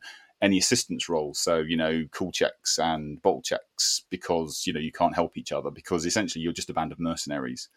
So I think I like the idea of the campaign because I want it to be this mix of outside and inside and kind of gives you that claustrophobia of fighting in, in the underhivey kind of uh, tunnels, but also outside in the ash wastes, but be completely cut off from Guilders-Ford itself. It's sort of its own self-contained little bubble world that could be at any point in wherever we are in our narrative. And that's the kind of the premise of the campaign. Hmm. My initial reaction is arachni-rigs for everybody. If you can afford them. But remember, you know, there are, there are going to be elements where you can't get them in, or, you know, maybe the scenario is not going to be conducive to just having brutes all over the place, right? Yeah, yeah. But but also the the negative to Yeah. having a, a, that type of gang will, will be quite Yeah. critical. Yeah. I'm also the other thing I didn't mention was the minus one on the bottle checks, which we didn't do in the test game the other night, uh, Ross, which I completely forgot. But um, you know, so that I, I wanted I wanted to kind of give people that option to say you can take anything, right? But there are going to be distinct negatives to doing that because there is you are not following this the constraints of the you know the rigors of the house. You know, you're you're just you're you're basically a band of mercenaries. And gr- and games can be won, or most of my games are won by group activations. There you go. Right, you know the, the sort of stuff, the, the the hyper maiden stacks of WAAC kind of stuff, overseer, etc. Don't happen because you can't do it. I d- I don't know about original inspiration, Leigh. I wouldn't presume to to claim that for you, but um, it's it shares a sort of common heritage with the um, alliance gangs in that uh, apocrypha that came out. Um, was it last month? Um, which was the the slightly contentious uh, historical Necromunda wargaming, wasn't it? Where where Yeah. you could do alliance gangs in a- in a similar vein. I'll be completely honest and say that I never actually read that, so I'd like to think that I've been unbiased by looking at any of these apocrypha and coming up with this kind of campaign kind of by myself. Yeah. Um, what we found on, on Monday night that we, we touched on briefly earlier, I I I didn't go full whack, did I, Leigh? Not even you've, close. You've you've you've backed me up because I was full of self doubt. Um, so Callum, for my Callum part, went even less whack, and, and you could have done things that would have made uh, Lawrence cringe. yeah, indeed, indeed, yeah. Uh, But for for my part, mine was was a fairly clean uh, 50 and 50-50 alliance between Delaque and Escher. Yeah. Um, but I did lean into the combat monsters, so I had Yeah. a Nacht-Ghul and a Death Maiden as my two my two um, champions. Yeah. Um, and then had paid for what did I proxy? Oh, a Piscean Spektor, so the Murder Yeah. Squid, as it's Yeah. known in Delaque circles. Um, uh, but it was a close run thing because in in in opposition, I think Cal not in necessarily stack of WAAC, but he definitely went for the the best of the houses, didn't he? Because he Yeah. doubled down on Chaff from Cawdor Bone Pickers, Yeah, loads of bone pickers, and then stuck a las cannon in with a Van Saar, but didn't put suspensors on it. but didn't put suspensors on it. Does that make you feel good, Lawrence? Yes, it does. Warm and You fuzzy. shouldn't, you shouldn't move and shoot See- the las cannon. I'll say the the, the Van Saar don't need to move and shoot or even aim because they just hit on two plus through everything. Well, it was more to do with his placement of where he happened to put the las cannon that meant a number of times he just simply couldn't see anything. It, he he he succumbed to the the temptation of, of a crow's nest, you Yes. know, a really high Yeah. vantage point. Which, but I then spent ah. the rest of the game putting a very large building between him and smoke grenades. everybody else. But um, it's times like that. It's times like that you want a, a long rifle or something with knockback. It's like yeah, that'll teach. To, that'll teach you to snipe up there. but um, it or like just any Nacht-Ghul to jump out behind him. Yeah, like any homebrewed rule set, it it needs more playtesting. That that's that's no reflection on on Leigh's writing. Yeah, no, absolutely, and and I, I'm planning to over the over December is to get people involved uh, to to do that, and you know, I mean, when I get back from my my work trip, I'm going to try and set that stuff up because because you know, I, you know, it was interesting. I put out, uh, I don't know, Adam, if you saw this on, on the, the the chat for the Guildford Games Club Facebook group. I actually asked the community, you know, if you could what would you build? And actually i got a very limited response. I was sort of surprised if you know take the take the gloves off and you can kind of pick anything uh, what would you pick? And and very few i mean maybe people missed it or whatever but very few people actually kind of um took the bait on that one. And I, I was sort of i was i was hoping that i might come people come back with these ridiculous kind of completely overblown lists that would demonstrate to me ah maybe this isn't a good idea but yeah, we'll see what happens. If if the Facebook algorithm had shown that to me, I would have bitten your hand off. One of those things. But as I say, it's. It, I mean, I'm, I know I'm probably creating a rod for my own back here, and I, you know, I, I obviously need to work out, and, and I have been taking notes around what you were saying with, the, you know, kind of ways to mitigate, and what Dixie does, you know, kind of bringing in custom tactics cards or bringing in ways if, if people clearly are getting hammered uh, then there's going to obviously I've got to find ways to to, to kind of uh, mitigate that in game. I mean, what one of one of my one of the things I'm I'm quite proud of, I guess. I'm not sort of blowing my own trumpet here, but I'm in in the loot uh, mechanism. I've actually you know you can generate basically anything, including ambots. And so there is a mechanic in the loot generation thing that you know you, you walk up to a crate, open the crate, and there happens to be a shiny ambot inside it. So people can very quickly go from nothing to oh look, I've just got this new thing, or they could decide to open one of the crates and there be a las cannon inside it, or because I'm just doing this, you know, you open a particular crate and you get up to a, a particular thing on the trading post, so they could pick up to a rare. 12 or a rare 15 or an, whatever they want kind of thing so they or something kind of- illegal. Exactly, um, and I'm not being. I'm just saying, you know, the trading post, and that obviously includes the illegal stuff too. But it's it's it's kind of controlled by the the rarity illegal illegal. Oh god, I can't even say it. Uh, that, that, illegality. That's the one. That's the one I was grasping for. But that that sort of thing because I I want people to have options of going. You know, well maybe they want the melter cannon, but maybe they want something else. I think in, as far as the alliance gangs um, rule set, that's that's going to be the test because um, if you've both if you've got both gangs using you know this potentially abusable um, yeah. build system. If they're both doing it, then they're both as bad as each other potentially. If you see yeah. what I'm meaning, yeah. But it will be interesting to to get a bit of playtesting in before the campaign in the new year yeah. against if for want of a better word, vanilla house gangs, gangs that that are you know built along regular lines, and whether we do see an imbalance in that sense. But uh, as you said, you've you know you have already built in yeah balancing mechanics within the campaign itself. Yeah. So yeah, time will tell, I guess. Yeah.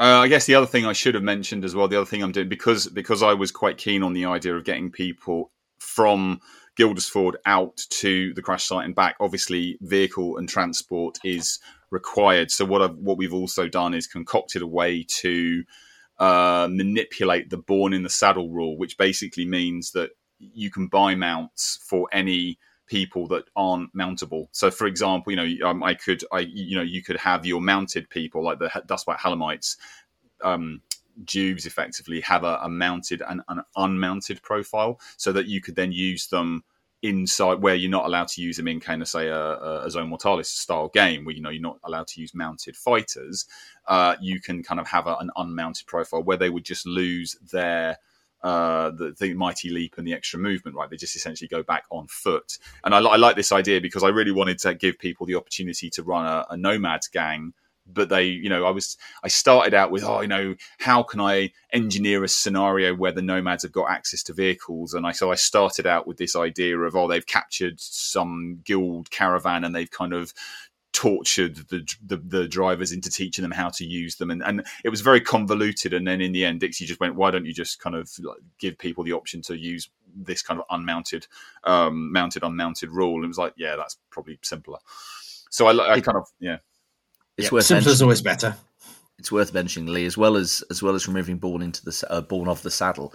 You've also made it much straight, much more straightforward for the nomads because everyone can buy uh, yes. a, a, dust Helamite as well, can't Yes, exactly. So essentially, I'm, I'm allowing everyone to buy one for the standard kind of creds that a bike would be. So you could have your entire um, gang mounted on Helamites, which again, I still I think is an awesome move. And it's the only option for them, isn't it? Well, exactly, unless they happen to find a, something in the waste, but we won't go there. But but it's that you know narratively, you kind of go, well, surely they'd all be mounted because how else they get around, right? So in my head, that works from yeah, because you can't take you can't take the um, the shaman character, the Stormcaller or whatever he's called. Um, you can't take him not on a Helamite, which exactly seems really bizarre to me. Yeah, which so in this in my campaign, you'd be able to take him off the Helamite and he'd be able to walk around, but obviously, you know, you lose his, the extra movement speed and the mighty leap.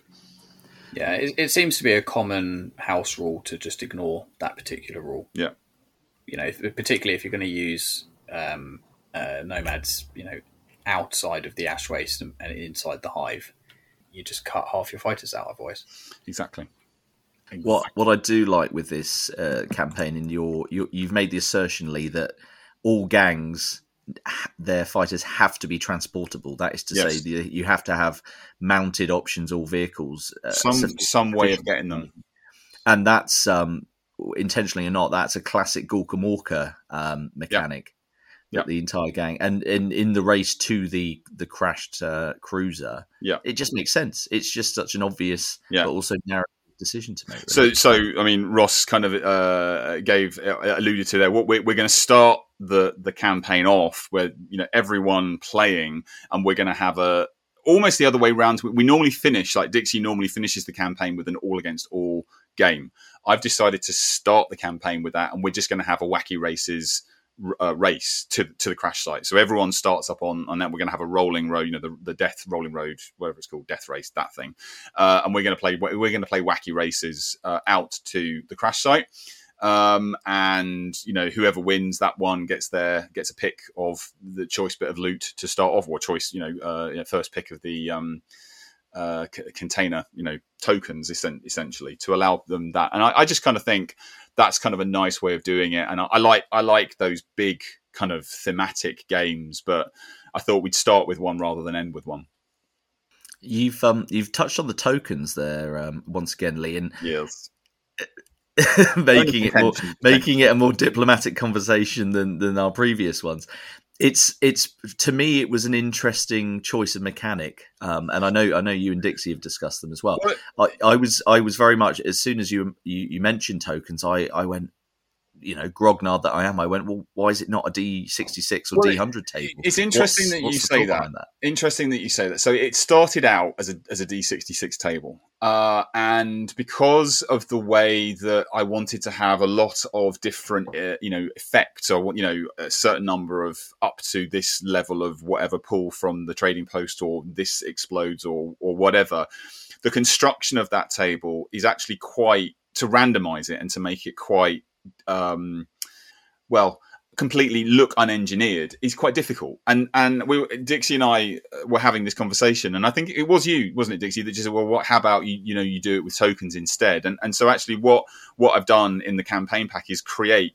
You know, tokens that you can print out and cut up and basically you know put in a bag or a box or whatever you want you know probably stick, stick on a bit of um, card. And the idea there is is that you can just put in i've got you know a certain number of up you know whatever level and and you can create the random chance without necessarily having to engineer that very complicated table. And because I'm doing three tiers or three sizes of salvage crate, I'd have to create three of these quite complicated tables to, to deal with the the levels of loot that each of these containers potentially contain, right? And so I, the more I think about it, the more I like this. Here's a bag of tokens pull one out that's what you get if you decide to open one of these containers. And you know there are positives and negatives for doing it in game or after the game right? Well it, it went back my, my thinking on it when when you sort of came to me with the, the proposal for the, the campaign was thinking back to the new blood campaign. You know we had we had so many issues with people going well everyone's now got a stub gun or yeah. or smoke grenades or whatever it yeah. was because that was the most common result that people were rolling on the table. Yeah and how do you randomize the table? And then Gaz did a whole load of research. Do you remember on like what what were the percentage chances That's, of each? Yes, he did, didn't he? Yeah, yeah. Um, and I thought, well, surely the simplest thing, given that we're we're doing this in person at the club anyway, is just to just have a bag of tokens, and yeah. then it's completely random. Yeah and you can kind of engineer it by putting a you can weight it in certain ways. So you you know um, and what i've actually done in the campaign pack and ross and i were discussing this earlier that the, the merits or the you know the, the, disadvantages of actually producing the tables to explain to people what would actually be in and I'm, I'm you know it would be interesting actually to hear people's opinion about that. You know is it is it do you want to know that do you think that's important? Because I, I, put it in the campaign sort of the rules to show this is what's going to be in uh, each of the, the, the pools, effectively, of you know what you can pull, and, and to show you the relative probabilities. Um, obviously, the tokens are there if you actually get to see them, but the chances are they're just going to be in a bag that you would end up pulling, so you probably wouldn't see them you know in the real effectively. But it's this whole notion of you know people want to see what's the what's the potential what's the you know what's my gain and what's the likelihood of me pulling stuff. And so you can you could tweak that. You say well i want to put you know more of one type of token in or less. And so you can kind of skew that probability quite easily without having to completely overhaul those tables which can be quite tricky but again, I'm you know thoughts on that. I mean, I'm really open to the idea. I mean, do people think that that's a good idea to have those those sort of tables of what the the loot contents are, or I I, I genuinely don't know. I was just going to say that I feel that the having tables is quite good because as an arbitrator, it means that you don't always have to be there to witness everything. Okay. Um, as long as rolls are made in front of an opponent, yeah and then it gets recorded, and yeah. you've got two points of truth rather than just one player going, "Oh yeah, I, ro- I rolled, you know, I rolled the same thing." Yeah, exactly. Yeah, um, then then you're fine, and that's that's why tables are great because it takes um, it takes responsibility and ownership away from you as an arbitrator to keep checking in on everything. Yeah, yeah. I would say about that is that the D sixty six table is is fair, is balanced. I think where we um, tripped up previously is where we were using 2d6s um, Ah. and those don't evenly distribute the probability. Mm. Kind of, mm, uh, you know, merges in the middle where you know you're, you're far higher, far more likely to roll a result adding up to seven than any other result. So you do have to be a little bit careful in the design of some tables. You have to be aware of the probabilities, especially when you're adding dice together. Yeah, which is which is Um, kind of one of the reasons. I mean, I started doing it. I, I did actually make the the sort of the, the tables and realised that you know, by, because inevitably you are probably going to be doing it with with a, a d6 and a d6. That there are some combinations like rolling a twenty nine, for example, that you're not going to get. So you, you're kind of limited into these bands of one to six, you know, twenty one to twenty six, you know, thirty one to thirty six kind of results. And I and I and I realised quite quickly that without actually having I toyed with the idea of going and buying a bunch of D100 dice and then saying, well, you know, it's, but it gets com- even more complicated if you do that. And that's where, again, the Dixie's idea of the tokens just really resonated with me because it, it makes it super easy that you, you can you can change them on a whim. You don't have to change the tables because all the tables are are just this is what's in the bag. You know, I think I think that's I think that's fair. And I'd say it, it's also mixes it up a bit. I mean, there are a lot of lookup tables in Well, Necromunda. that's true. That's true. Yeah, I mean, you know, it, it sounds it sounds exciting and it sounds different, and I'm I'm looking forward to it. And Yeah. um, I've already come up with a horrific idea for my vehicle, which is just hilarious. I'm doing it now. I, I just I'm, I, I I just just I don't know even where the idea came from, but it's like I need a I need a mutant vehicle for crossing the Sump. Uh, what have orcs got? Rukkatrukk Squig Buggy. nice. Cool. Okay, so I'm having a Sump Croc mortar. Oh god. Okay. I shall be firing Sump Crocs across the battlefield. I don't know how that's going to work. Mm. I will make it work. It'd be interesting. I mean, and you have to obviously remember is the, the thing that I wanted to be clear about. You know, especially with you know people that have put a lot of creds into vehicles in in especially in the Ash Waste campaign, that there are going to be some scenarios where vehicles are not going to be usable, right? Because you are going to be going into the the the underbelly of all the crash, you know, kind of the cargo holds and stuff. So what we what I'm saying, and the the the, the gang composition I sort of didn't explain that is it's 1250 creds to start off with and you can basically as i said you can i'm giving people a, a starting rep of five so you can actually have more hangers on to start off with but of course because you're going out into the middle of nowhere there are going to be no docks there's no medicae kind of like dock station out in there because it's just this crashed like you know starship right so you're going to need to think So in so interesting. That's twelve fifty, including the vehicles. No. to get everybody. no no no no no that oh, comes Okay, so, it's an extra four hundred as well. 500 actually Ah, okay, fair enough. Yeah, because you've got to get a bike on every model. that kind of thing. So yeah, or or Yeah. whatever, you know, big transport in a big truck with a transport bed if you want to do it that way. You know, or, or everyone like everyone on a Helamite. You know, you're you're kind of. I, and I worked. I always work on the principle when I'm building a gang of 10, 10 players, ten characters.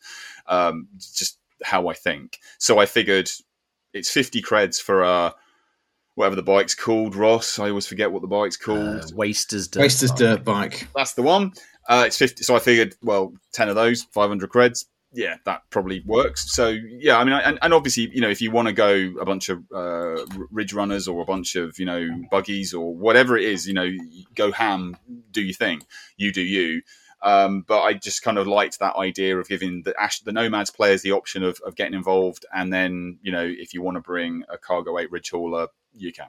It's um it's worth mentioning that at the time of of this uh, episode going out, Leigh's been working really hard to get the the campaign supplement ready, Yes. so that hopefully in our in our December episode we can circle back and and take a dive into what everyone's planning to to bring on their treasure hunt in the waste. I would be I would be really genuinely interested. You know, and and and and I, and I think the headline thing that you know I think a lot of people are focused on that have seen it is this alliance gang idea, and I would be super interested to know you know when people look at this what they're going to lean into. You know, do they want to go with a you know completely vanilla gang? Do they want to go alliance? Do they want to go outlaw? You know, those kinds of because it's basically everything goes. Um, I, I would be I'd love to know how they want to play it and, and and it's going to be fascinating i think you know seeing that um, slightly addictive actually quality of arbitration that I can see why Dixie enjoys it so much. Um, and yeah, just uh, well, I mean, you know, just just thinking that the you know the the the, the potential of the whole gang being a stack of WAAC could be um, could be interesting. Best of luck, Leigh. Thank you.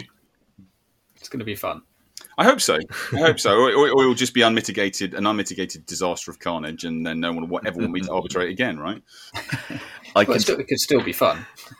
I can certainly tell you're excited about the campaign because it's possibly the only thing that would have distracted you from getting into the stack of WAAC league. Well, that's true. That's true. So it, it would be remiss of us not to give our guest Adam his opportunity to disgust and horrify uh, the Necromunda community out Yeah. there. So Adam, Oh, are thank you braced and ready? I, I am, I am. I hope you you're all ready. It's going to be a bumpy ride. Um, right. So uh, yeah, because we pivoted away from Stack of WAAC, let's pivot back. Okay. So first of all, before I go into the latest uh, can of worms that I'm about to open, um, there was a Stack of WAAC a few episodes back, which I needed to clarify. So um, it was an Escher matriarch armed with a las cannon That's the one. Yeah, yep, yep, yep, yep. uh, ideally an infrared sight, and equipped with the wide eye chem, Is it- which if wide eye, you yeah. Yes wide eye. I think I called If it you- Wild Eye Chem, and I obviously got it wrong in the. Um, yes, okay. Ah, it's close enough. It's fine. Um, but the whole point of taking this uh, character is that in the Ash Wastes, your visibility is limited, especially up, if you're up against some sneaky nomads. Yes. Okay, if you give if you give an Escher character or Escher fighter the wide eye chem, they ignore all visibility restrictions. Yes. And then because you've given her the las cannon, it's a plus one to hit at long range. Everything is at long range in the Ash Wastes, so she's hitting on a natural two plus without even having to aim. She doesn't have to buy a suspensor, Lawrence, and and because she's got the infrasight, she can see straight through smoke as well. Now, the in the Ash Wastes, in the original rulebook, everything's meant to be played on a six by four table. So in theory, bear in mind the Ash Waste tables are pretty empty. You could put her up really high, or if you're really cheesy, make a t- make a vehicle with a massive crow's nest that goes up really high like a pirate ship, and, and bung her up there with her initiative two because she's li- unlikely to ever fall off. Aha. Um, and she can just pick people off with this las cannon, hitting on twos to her heart's content. And chances are they can't even see her due to the visibility restrictions to even shoot her back. That is not Especially if she, especially if she's that Yeah. high up, it might be further than the visibility allows.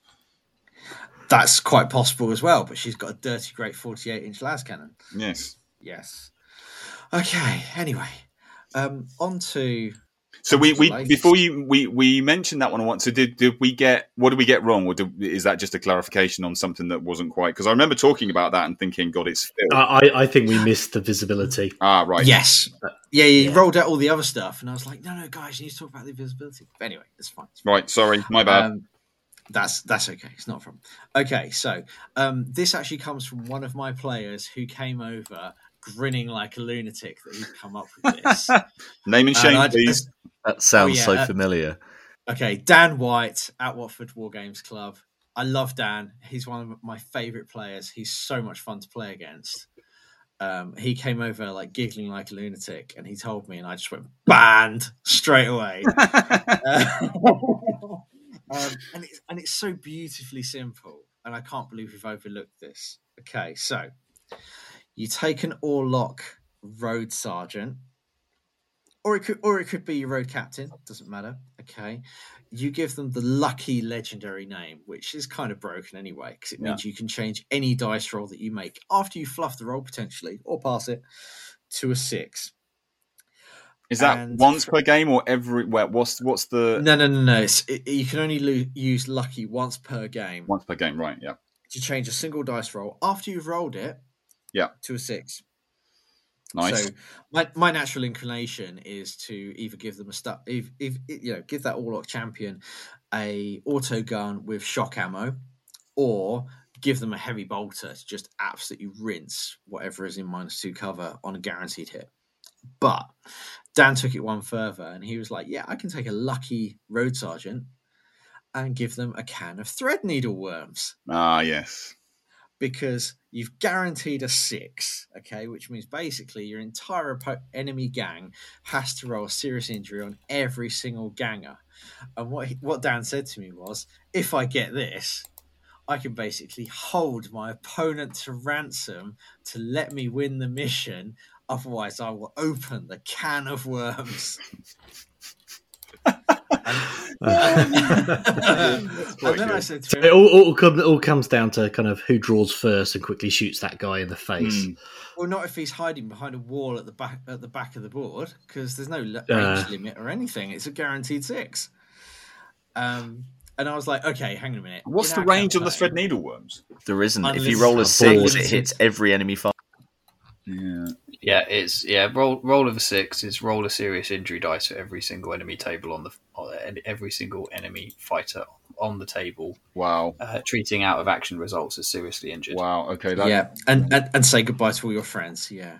Wow. Um, so in our campaigns, because a lot of the illegal weapons are so powerful, unless a gang in our in the campaigns I run at Watford Wargames Club, unless they have to be out um, outlaw like uh, Chaos Cult or Ogryns. Yeah. Ogryns don't have access to mo- most stuff. Chaos Cult kind of suck because they're plebs. Mm, True. Um, yeah. Um, I basically say, look, you're law abiding just to keep a lid on some of the really wacky cheesiness. Um, so I said to him, right, if you're law abiding, let's figure this out how you would actually get the thread needle worms in the first place. I'm like, right, you need your leader to go to the trading post because you're at minus four. Yep. You need three champions to go to the trading post with them. hmm and then you you basically need to roll a 12 okay? And i'm like okay so your your your default hanger on and down was like whisper merchant. I was like yep absolutely. Understood. So because the Whis- whisper merchant can take can change any post battle sequence roll to be a six. Yep.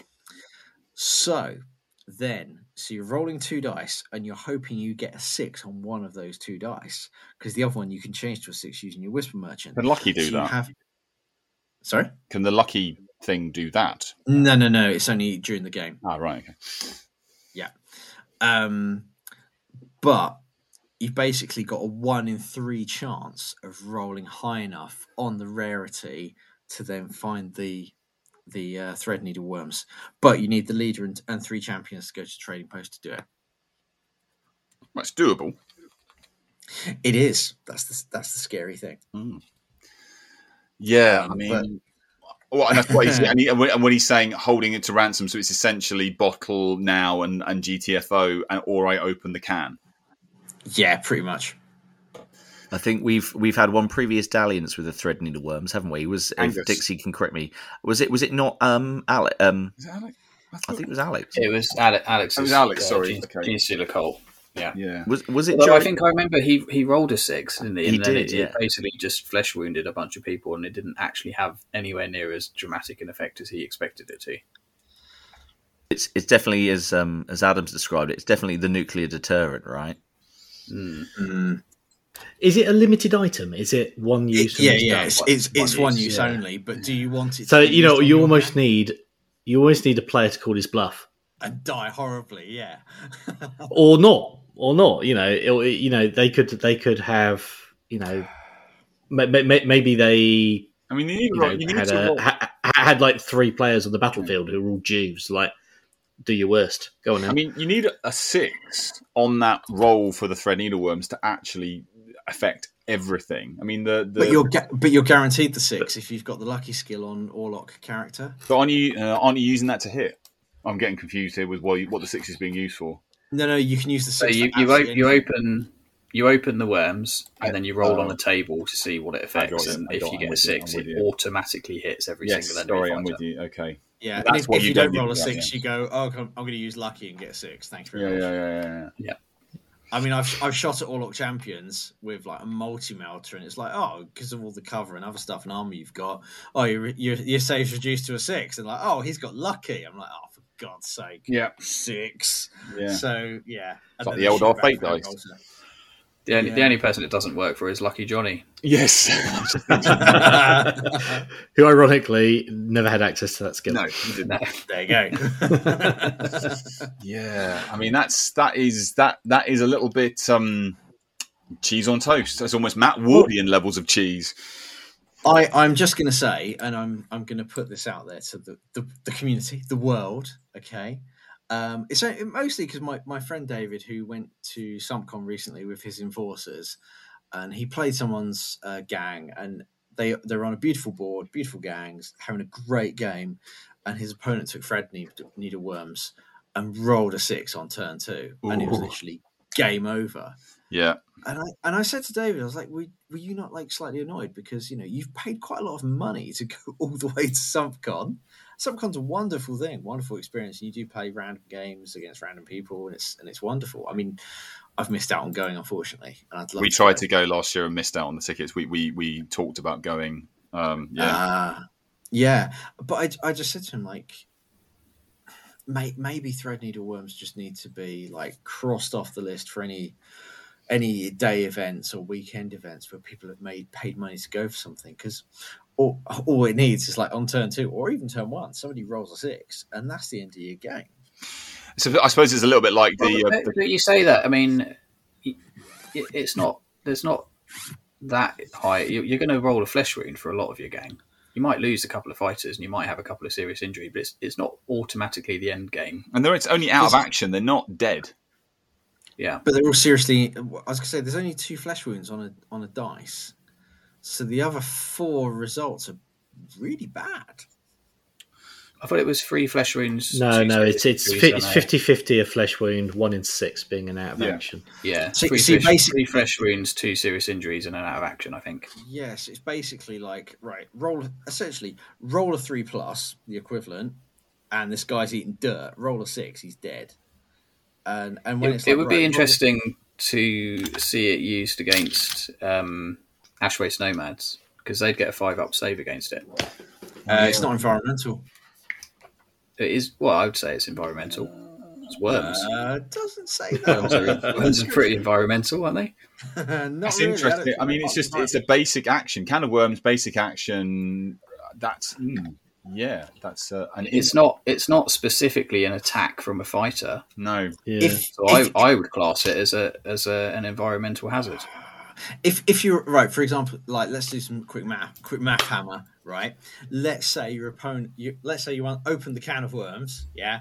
Your opponent's got nine fighters, yeah. Statistically, rolling on three plus equivalent, okay. Six of those nine fighters are going to eat dirt. I, th- I, think your math is slightly wrong because it's a fifty percent to to serious injury. Oh, it's fifty or, or worse. Yeah, it's, it's there's three flesh wounds on, on the dice. Oh, so okay. you're right. You're right. It's, it's four, four and a half. Yeah. Right. Okay. Um, case, let's say you got ten. so it's, it's not quite as bad as that, but okay, you're right. Uh, statistically, one of them is going out of action at least. Yeah. Okay. Yeah. So I, am not saying it's you know it's it's going to be bad. It's going to be painful. Um, yeah. So let's say they had eight but, fighters. Four of those are going to eat dirt. But it, I think you made a fair point, Adam, that it's it feels, especially within that SumpCon scenario or SumpCon situation, it feels like the quote unquote unfun option to have taken, really. Well, it's like the trap card, the trap tactics card that everyone bans. Yeah, it's just horrid. Mm. The time the to drop, someone falls down a hole. Yeah, yeah. The time to drop three on a uh, Threadneedle Worms is obviously a multiplayer finale to really upset everyone at the same time. Yeah, yeah, yeah. yeah. Oh, it almost seems like it almost seems like that piece of war gear needs a hard counter as the defender during the knife's edge scenario when everything's going badly. I guess the hard counter, Lawrence, would be the early bird. yeah, yeah, maybe the Sheen Bird now suddenly gives you some kind of bonus against it or something. Oh, here that's that is a new custom tactics card, like Adam's been describing, Steely. the, the early bird, yeah.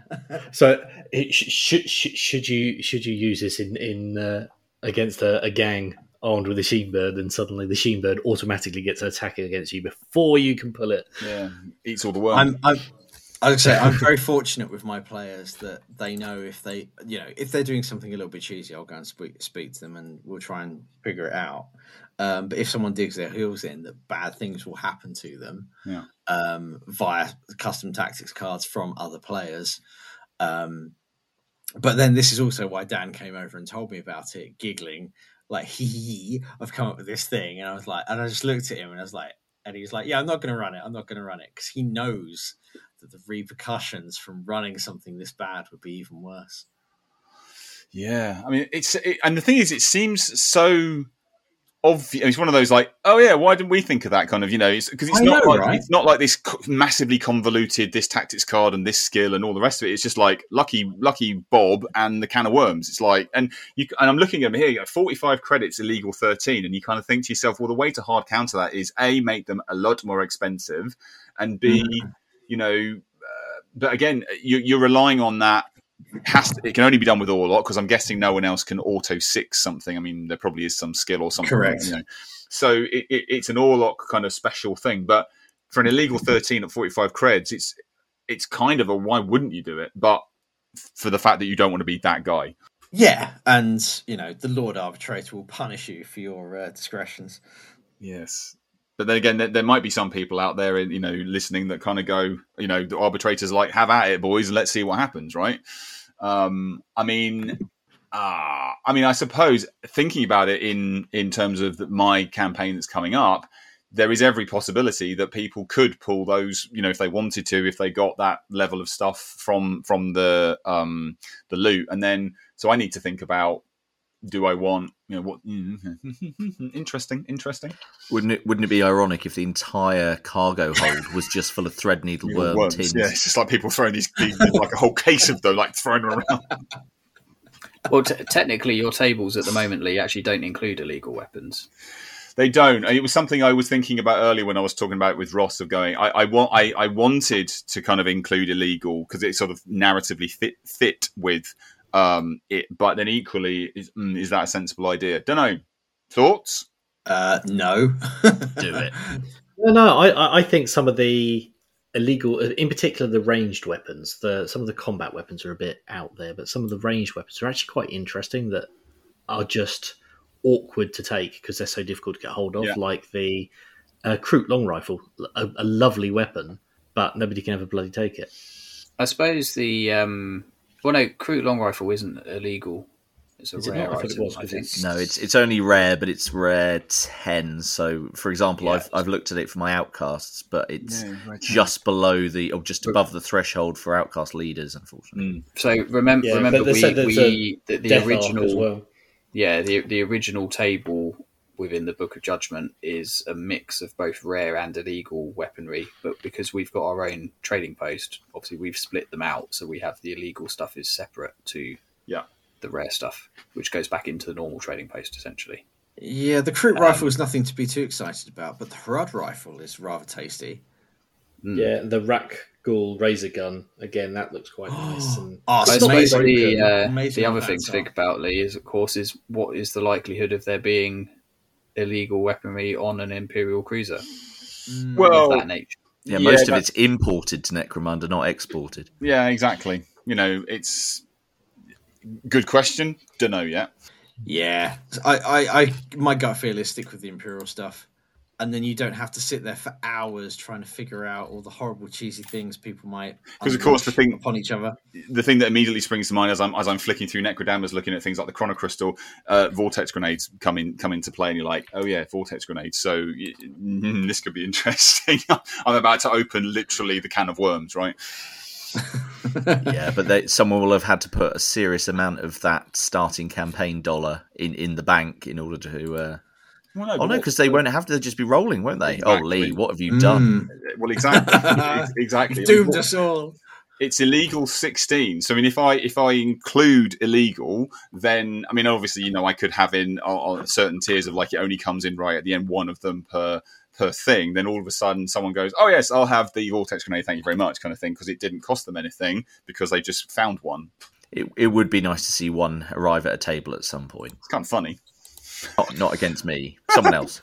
With, with the, um, somebody found an entire crate of them.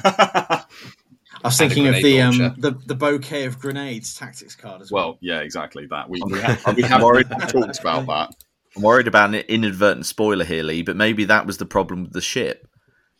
Well, possibly, yeah. I mean, we so that someone someone opened up the wrong thing, and all of a sudden it crashed. Yeah, there Yeah, wasn't an engine malfunction. The entire thing was dragged into the warp and disappeared without a trace. Yeah, no, I mean it's um it's definitely something to think about. I mean, I, I, I love the idea the the sort of of just um, part of the you know the the um uh, what's the right word? The reason for doing it was sometimes we talk about there. You know, there are some. Um, uh, campaigns or there are some fights that we have where you kind of think the you know that we shouldn't have these kinds of weapons you know there shouldn't be people walking around the underhive with a las cannon or a vortex grade because this isn't 40k and but then sometimes in my head i'm like oh it could be kind of funny to see that like you know if, if, if all of a sudden you have like gangs walking around with just ridiculous levels of weapons because so i sort of engineered it so that they could potentially do that Well, they do manufacture them. well, exactly. But you know, it, is still a little bit. You know, Dixie's you know been very much this whole, and I, and I agree with it with this whole thing around. They are just a bunch of grunts that like pick up a spiky club and hit each other with it, really. And then the, occasionally you get you get to see someone who might have got something kind of cool, but you know, some you know, and I think it was in N95 where you quite often saw lots and lots of big heavy weapons, you know, the Van Saar plasma cannon, and there was, you know, there was big heavy stubbers, big las cannons, all that kind of stuff, gold plated las cannons, if I remember correctly. So um, I, I kind of slightly rose tinted spectacles hark back to, you know, let's just have a big old fight, a big old shootout. Yeah, I, I was gonna say my my rose tinted specs are on now. Looking back to the great summer of Munda when I came back from my first year at uni, and me and th- three friends we played Necromunda every evening for a whole summer, Wow. and then and then we got girlfriends. it was all over. It's so often. Just to story, clarify, huh? one did not lead to the other. The, the question you have to ask yourself is if you were playing Necromunda every every night during the summer, how did you get the girlfriends? Oh, they, they were at our respective universities where we were Ah, away right. from home. Yeah, they did. They didn't find out about the the, the secret shame of uh, playing with toy soldiers until later. Yes, fair enough. Right. Well, I think we're at risk of going down a, a fairly divergent memory lane here, boys. yes, yes, absolutely. Anyway, Yes. uh, it's been I I I, th- I think that's it's been a fantastic episode. And Adam, um, thanks for coming on. It's been phenomenal to speak to you and meet you. And uh, I think everyone, anyone else want to uh, say anything? Well, I was going to say, uh, if if at the time of recording, Adam, you've got um, you've got a bit of a festive event coming up. So if you do want to plug that, do feel yes, free. please do. Uh, yes. Um, so at Watford, Watford Wargames Club on the 27th of December, which is a Wednesday, um, the club is open all day long um, from 9 a.m. until 11 p.m. at night. Um, a bunch of us getting together to play Necromunda, unsurprisingly. Uh, there's lots of other games like 40k as well. If you fancy coming on down, we would love to have you. Fantastic. What's the in terms of getting in touch with yourself and Watford Games Club? Is there where where would you like people to head in in your general direction? Um, well, the best the best way is Facebook, although you can Google us, Watford Wargames Club, um, and we do come up on the top right hand corner in the little Google My Business listing. Um, but yeah, otherwise Facebook is the place. Fantastic. And before we sign off, we should just, as always, give a massive thank you to everyone that supports the the podcast, everyone that's listening out there um, in both hemispheres, as we touched on in the last episode. Um, in particular, a really big thank you should go out to the Underhive Lawkeepers, um, who were very kindly uh, putting us out there as one of the top four Necromunda podcasts in the world. So we'll take that, boys. Thank you very much indeed. Uh, not only that, we should just remind everyone that if you'd like to check out any of our unofficial community supplements or downloads or the Hive Dominion uh, app that Lawrence has created, head over to our linktree, linktree.com forward slash Guilders-Ford Radio, or you can find Hive Dominion at hivedominion.co.uk. That's the right one, Lawrence, isn't it? Right as ever. You're getting exceedingly good at that. It's like a very radio quality voice you have there, Ross. I was concentrating on getting all the words in the right order, if I'm honest. no, awesome. Well, um, I think I think we we probably bored you for long enough. So we, thanks very much for listening, everyone. And for those that have listened that long, we really thank you, and we really hope that you've uh, enjoyed what you've heard. And I'm going to say it's bye from me, and have a great gaming month. Have a good one. Bye, Cheers, everyone. guys. Take care. Bye bye. Take it easy, guys. Bye. You've been listening to Guilders-Ford Radio, broadcasting live all across the Sump, the Hive, Outlands, and the far reaches of the Ash Waste.